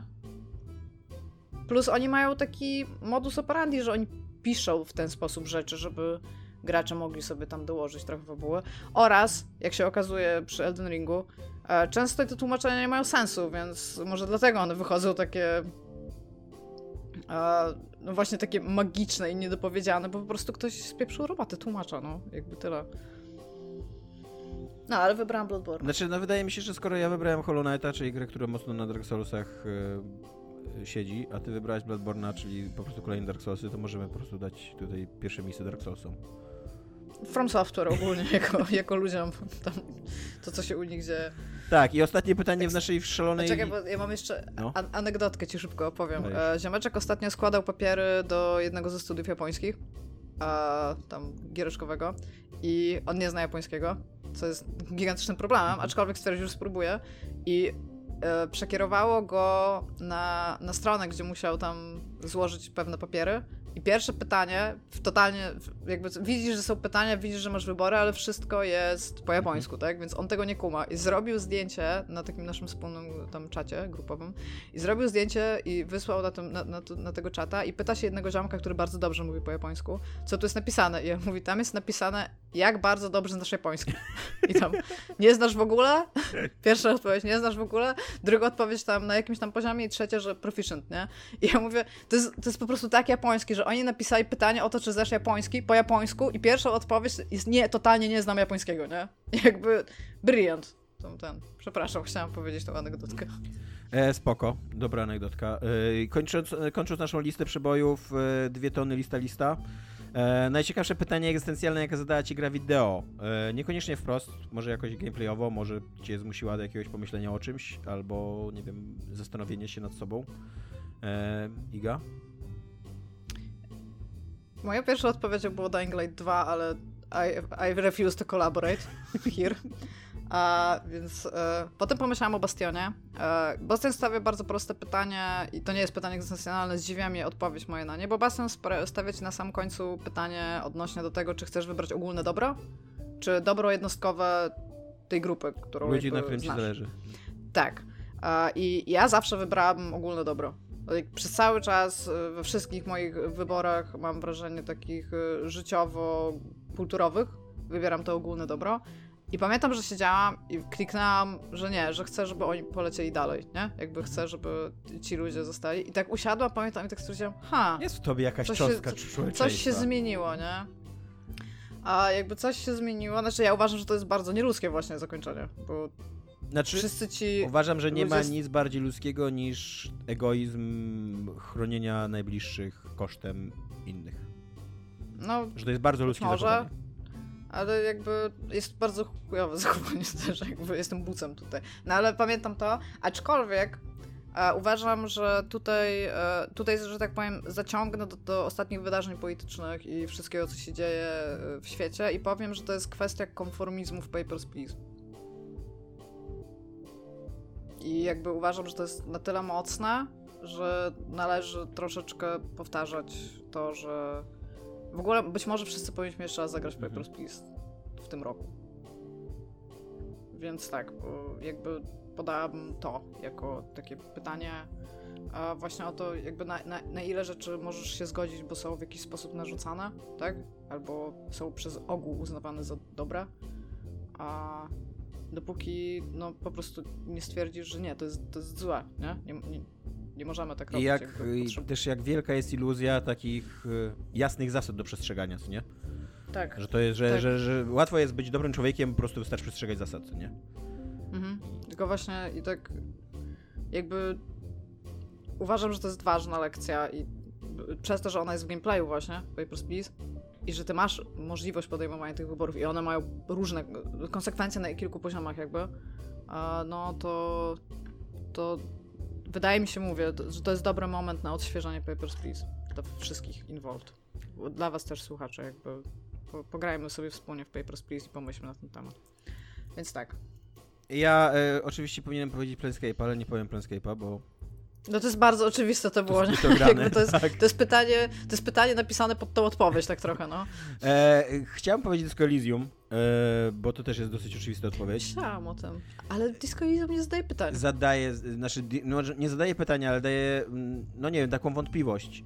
Przynajmniej ludziom, Tak, pozwala ci po ludziom prostu o głęboko lewicowych doświadczeniach takich Tak. jak moje, e, zadaje, da, d, d, zasiewa takie ziarno niepewności, czy rzeczywiście rewolucja jest warta ofiar tej rewolucji. To po pierwsze, a po drugie tam jest super wątek, o którym niestety nie mogę mówić bardziej, bo to jest opowiedzenie, musiało być opowiedzenie zakończenia, resentymentu. Jak długo warto trzymać w sobie mm, no właśnie resentyment. Jak długo warto walczyć o, o ideały, o rzeczy, które być może się nigdy nie spełnią. I e, Disco Elysium bardzo fajnie stawia taki point, że cały ten taki kolonialny liberalizm, który tam jest przedstawiany przez to mm, imperium, nie pamiętam jak on się teraz nazywa, które teraz rządzi Ravensholm i, e, i w ogóle połową, Mhm. połową cywilizowanego świata, że, że to jest gniły kompromis, który nikogo nie zadowala, ale być może to jest najlepsza opcja, przynajmniej najmniej ludzi ginie w tej opcji.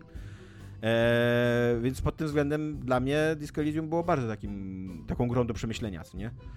Eee, Tak, ale chodzi mi właśnie o takie, że no, Disco Elysium jak jest genialne, tak, jakby w ten sposób, no to jakby tak, tak wprost nie zadaje ci pytań, daje ci roleplayować pewne rzeczy i ty sobie sam zadajesz takie pytania jakby na poziomie wyborów oraz ich konsekwencji.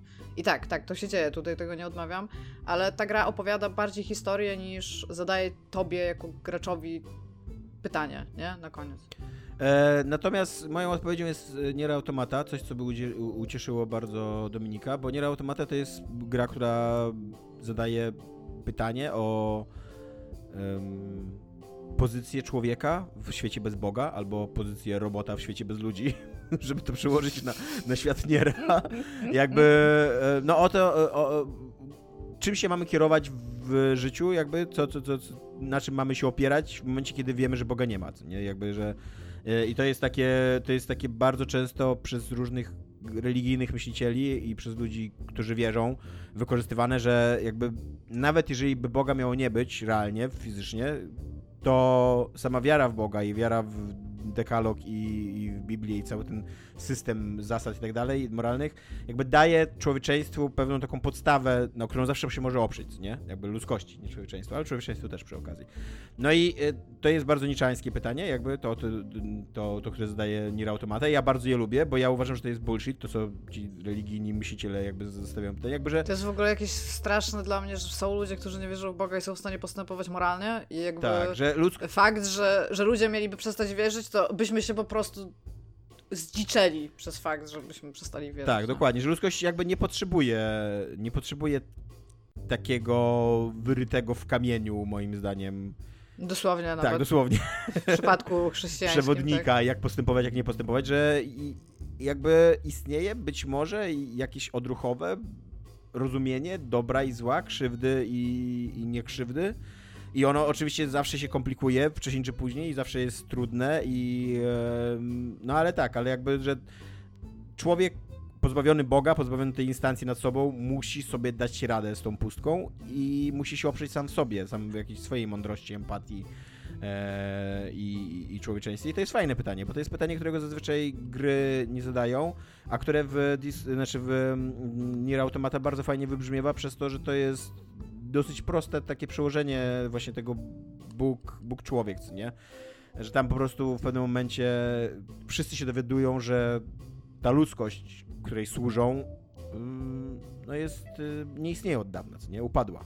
tak. Nie wiem nawet, czy to jest spoiler. Spoiler, No właśnie ale nie wiem, czy jest. to jest spoiler. Nie wiem, czy to jest spoiler, bo to nie jest coś, Znaczy, czego się w sumie cały ten świat-. Tak, a cały ten świat jakby już bardzo ci hintuje Tak. w to, jakby dosłownie cały ten świat jest tak zbudowany. Tak, to no. nie jest, to nie jest, bo tam jest jeszcze cała masa innych spoilerów jakby w tej grze i nie wydaje mi się, żeby ten był jakoś szczególnie wrażliwy. Jeżeli kogoś y, tutaj, nie wiem, skrzywdziłem, to przepraszam, ale moim zdaniem nadal możesz zagrać w Nier Automata i absolutnie nic nie stracisz z tej gry. E, więc tak, e, no i pytanie, kto wybrał lepiej teraz? Dwie tony lista lista. Pytanie jest egzystencjonalne, więc wydaje mi się, że twoje jest bardziej egzystencjonalne po prostu z definicji. Aczkolwiek to egzystencjonalne w tym pytaniu, które napisał Tomek, jest w cudzysłowie. W To cudzysłowie prawda, tak. nawet. A więc e, jakby trochę nie wiem, jak z tego wyjść. Wydaje mi się, że obie te rzeczy są, są po prostu ważne. Nie przyznajemy miejsca pierwszego po prostu, wszyscy mają miejsce drugie. Tak, ale naprawdę jak e, rozmawiałam wczoraj zresztą w ogóle o Papers, Please i tak stwierdziłam, Jesus fucking Christ, to jest po prostu przerażające, jak aktualna jest teraz ta gra. No, tak, to prawda. To jest w ogóle bardzo ciekawe, bardzo ciekawa odpowiedź, na którą ja w ogóle nie wpadłem, żeby Papers, Please go wyciągnąć tutaj z kapelusza. Żeby nie było to, jakby ja rozmawiałam wczoraj o, ki- o kilku z tych pytań po prostu, bo to też byłam w miejscu, gdzie było trochę ludzi związanych y, branżowo właśnie z game devem i sobie tak o tym rozmawialiśmy i tam spoko, no i właśnie y, jakby Papers, Please to też nie był mój first choice, ale jak im dłużej zaczęłam o tym myśleć, to się wstałam rano i stwierdziłam, fuck, totalnie Papers, Please. Lucas Pope, robisz God's Work, jakby czekam na kolejną grę, która będzie zupełnie inna od tych dwóch, które zrobiłeś, więc nawet nie wiem czego się spodziewać, tak to be honest. Ale jakby rób, rób dalej. Piękny geniuszu. Dobra, tymczasem pytacie się wszyscy, co jest grane u mnie. E, więc u mnie jest... Tomek, co jest u ciebie grane? E, u mnie jest grany serial, ale autentycznie, bardzo dużo osób się mnie pytało, czy ja oglądam już serial We Own This City, czyli Miasto jest nasze po polsku, e, na HBO Max e, lecący. Wszyscy, ludzie się mnie o to pytają, dlatego że wszyscy wiedzą, że ja jestem e, wielkim, otwartym i e, głośnym fanem em, The Wire, a to jest serial robiony przez George'a e, Pelikanosa i Davida Simona przede wszystkim. E, właśnie David Simon, Simon stał, że za The Wire. E, więc ja oglądam. Oglądam We Own the City. We Own This City. Em, jestem na odcinku piątym, więc jeszcze nie wiem, jak się zakończy ta historia, aczkolwiek mm, to jest historia po prostu skorumpowanej, skor- skorumpowanego oddziału policji, który tam rządził w pewnym momencie ulicami Baltimore. E, I to Mhm. całkiem niedawno w ogóle, bo to w latach tam 2018-2019 się mniej więcej skończyło. E, e, I Bardzo, powiedziałabym bardzo współczesne tak, tak. jest, no. on się zaczyna, on się zaczyna trochę po wydarzeniach z The Wire, można tak powiedzieć, trochę w tym momencie, gdzie się kończyło The Wire, bo główny, główny bohater, czyli ten em, Wayne Jenkins, grany przez Johna Bern, Berntala, e, czyli tutaj jakby taki najbardziej skorumpowany gliniarz i naj, naj, największy taki sukinsyn, który właśnie, to on ownuje tę ulicę, co nie? I, I de facto z takiego zespołu, z takiego oddziału mają, mającego zgarniać narkotyki i broń z ulic, tworzy po prostu gang, który bierze udział w wymuszeniach, napadach, em, gigantyczne łapówki tam na- nawet nie łapówki, chociaż łapówki też, ale też mnóstwo pieniędzy, mm, które powinny być zarekwirowane. Oni sobie zgarniali, em, e, nadużywali władzy, nadużywali siły i ten serial pokazuje cały taki e, mechanizm, jak do tego doszło. Jakby to jest bardzo fajny dopisek do e, The Wire, bo jakby to po prostu pokazuje ciąg dalszy tego, co się dzieje w Baltimore. E, I co, jak dzisiaj Baltimore wygląda, co nie? Dlaczego Baltimore jest takim przeklętym miastem, cały czas na Mhm. granicy upadłości, w którym w pewnym roku, to jest miasto, które ma 600 tysięcy mieszkańców i w pewnym roku policja tam tak nadużywała władzy, tak, znaczy tak, taka była e, szczęśliwa, że posiada tą władzę, że posiada tą, tą, tą moc na ulicach, że dokonywano 100 tysięcy aresztowań w trakcie roku, w, mieście, które ma 600 Jedną tysięcy szóstą... mieszkańców. Tak. No, no nie, bo tam niektórzy byli aresztowani po dwa, trzy razy, co nie, ale tak, no skala jest, wiesz, olbrzymia, co Mhm. nie? I wiesz, to jest miasto, tam właśnie mówią o tym serialu, to jest miasto, w którym ciężko jest zebrać ławę przysięgłych, ponieważ przeciętni obywatele, ciężko jest zebrać 12 obywateli, którzy uwierzą w zeznania policji. Policja tak często kłamie i obywatele mają tak powszechny, powszechną jakby doświadczenie tego, że policja nadużywa władzy i kłamie w zeznaniach i tak dalej, nie? Albo to jest miasto, gdzie praktycznie y, y, tak otwartym tekstem istniała lista policjantów, którzy nie mogli zeznawać, pomimo że powinni byli zeznawać, bo to oni dokonywali aresztowań, jakby to oni konstruowali sprawy, ale nie mogli zeznawać, bo wcześniej zostali złapa- złapani na krzywoprzysięstwie, nie? Więc, e, więc tak, jest to miasto, które ma gigantyczne problemy i to jest bardzo ciekawa historia. E, zresztą na podstawie reportażu książkowego, który też wyjdzie w Polsce w sierpniu mniej więcej. Podobno jest bardzo dobry reportaż. Będę go czytał na pewno, być może wtedy wrócę do tego tematu. E, ale to nie jest e, wybitny serial, taki, te, tak bym powiedział, bo mm, ci twórcy, David Simon i George Pelecanos, oni i mm, oni przede wszystkim świetnie się czują w takiej bardzo długiej, powolnej narracji kiedy mają czas opowiedzieć o skomplikowanych mechanizmach, o tym właśnie, jak, jak działa całe miasto, jak różne rzeczy się przenikają w tym mieście, jak te, ta, taka struktura władzy jest konstruowana, jak to historycznie wygląda i, e, i, i to, to im się super udaje w The Wire, to im się super udaje w Tremę, serialu o Nowym Orlanie po Katrinie i to im się super udaje w tym serialu The Deuce, czyli o początkach przemysłu porno i końcu przemysłu takiego prostytucyjnego na, w Nowym Jorku, na, na Manhattanie mm. nowojorskim. Na Times Square, praktycznie że na Times Square. Polski to jest Kroniki Times Square. Więc to i, i ta, jak, mają, jak mają w The Wire mają 5 sezonów, w Tremę mają jeden sezon i w um, The Deuce mają 3 sezony, nie, w Tremę mają 3 sezony i w The Deuce mają 3 sezony, to, to, wtedy, to wtedy to się ogląda super. To wtedy mm, jakby y, oni są bardzo subtelni oni, i masz takie, masz takie wrażenie, że oglądając ten serial jesteś inteligentny, że, że jakby, że ty widzisz kawałki układanki mhm. i one nie są ci tak narzucane, jak, jak one się łączą. Nie, to nie jest ci mówione wprost, tylko ty w pewnym momencie zaczniesz, ej, ale już rozumiem, już rozumiem, dlaczego ci ludzie na ulicy, ci handlarze narkotykami zachowują się tak, a nie inaczej, bo wcześniej mi pokazuje, że policja ich naciska tu i tu i system sądowniczy działa tak i tak i nagle myślisz, o kurde, co nie? Jakby ci ludzie, którzy mhm. na początku wydawali się zwykłymi takimi street tags, co nie? Takimi, wiesz, przestępcami brutalnymi i tak dalej, być może oni nie za bardzo mają inną perspektywę życiową i, i, i to jest super fajne. Nie? I zresztą tak samo The Wire, bo The Wire też się trochę zajmuje, trochę um, um, korupcją, albo nawet nie korupcją, tylko zepsuciem systemu władzy, systemu policyjnego, co nie, w Stanach Zjednoczonych. E, I to też, to też jest pokazane subtelnie w, na ba, w bardzo długiej przestrzeni czasu, nie, to się rozwija. A tutaj mają sześć odcinków, żeby pokazać taką bardzo sensacyjną aferę z czołówek gazet, bo to było mega głośne, to, to odkrycie, co się działo w Baltimore. Tam zresztą jeszcze w tle jest cały czas głośna sprawa zamordowania Frediego Greya, takiego czarnoskórego obywatela Baltimore, który został wrzucony do furgonetki policyjnej, żywy, i już nie wyszedł żywy, nie z tej furgonetki. I, i to wzbudzi, jakby to, to, to, to morderstwo albo spowodowanie śmierci doprowadziło do zamieszek i to była też strasznie taka e, głośna sprawa medialna i tak dalej. I żeby tutaj, żeby opowiedzieć, e, opowiedzieć o tym całym takim skomplikowanym systemie, jak doszło do tego, że ta policja jest jaka jest w Baltimore, oni mają tylko 6 odcinków. Więc przez trzy pierwsze odcinki dialogi to jest w zasadzie takie prost wykłady na temat tego, co nie działa. Ekspozycja. Tak, do, dokładnie. Co nie działa, jak nie działa, e, dlaczego to nie działa, od jak dawno nie działa i tak dalej. Nie? Dopiero, dopiero jak mają, jak już są wyłożone te karty na stół, to ja mam wrażenie, że w, w czwartym odcinku się zaczęła taka trochę bardziej e, sensowna, e, taki bardziej sensowny i e, delikatny storytelling, ale ten serial zaraz się kończy, wszyscy wiedzą jak się kończy, bo on też jakby od początku mówi, że ci policjanci zostali aresztowani i oni też, narracja jest oparta o to, że oni składają zeznania, więc jakby no nikt się nie spodziewa jakiegoś wielkiego odkrycia na końcu, nie?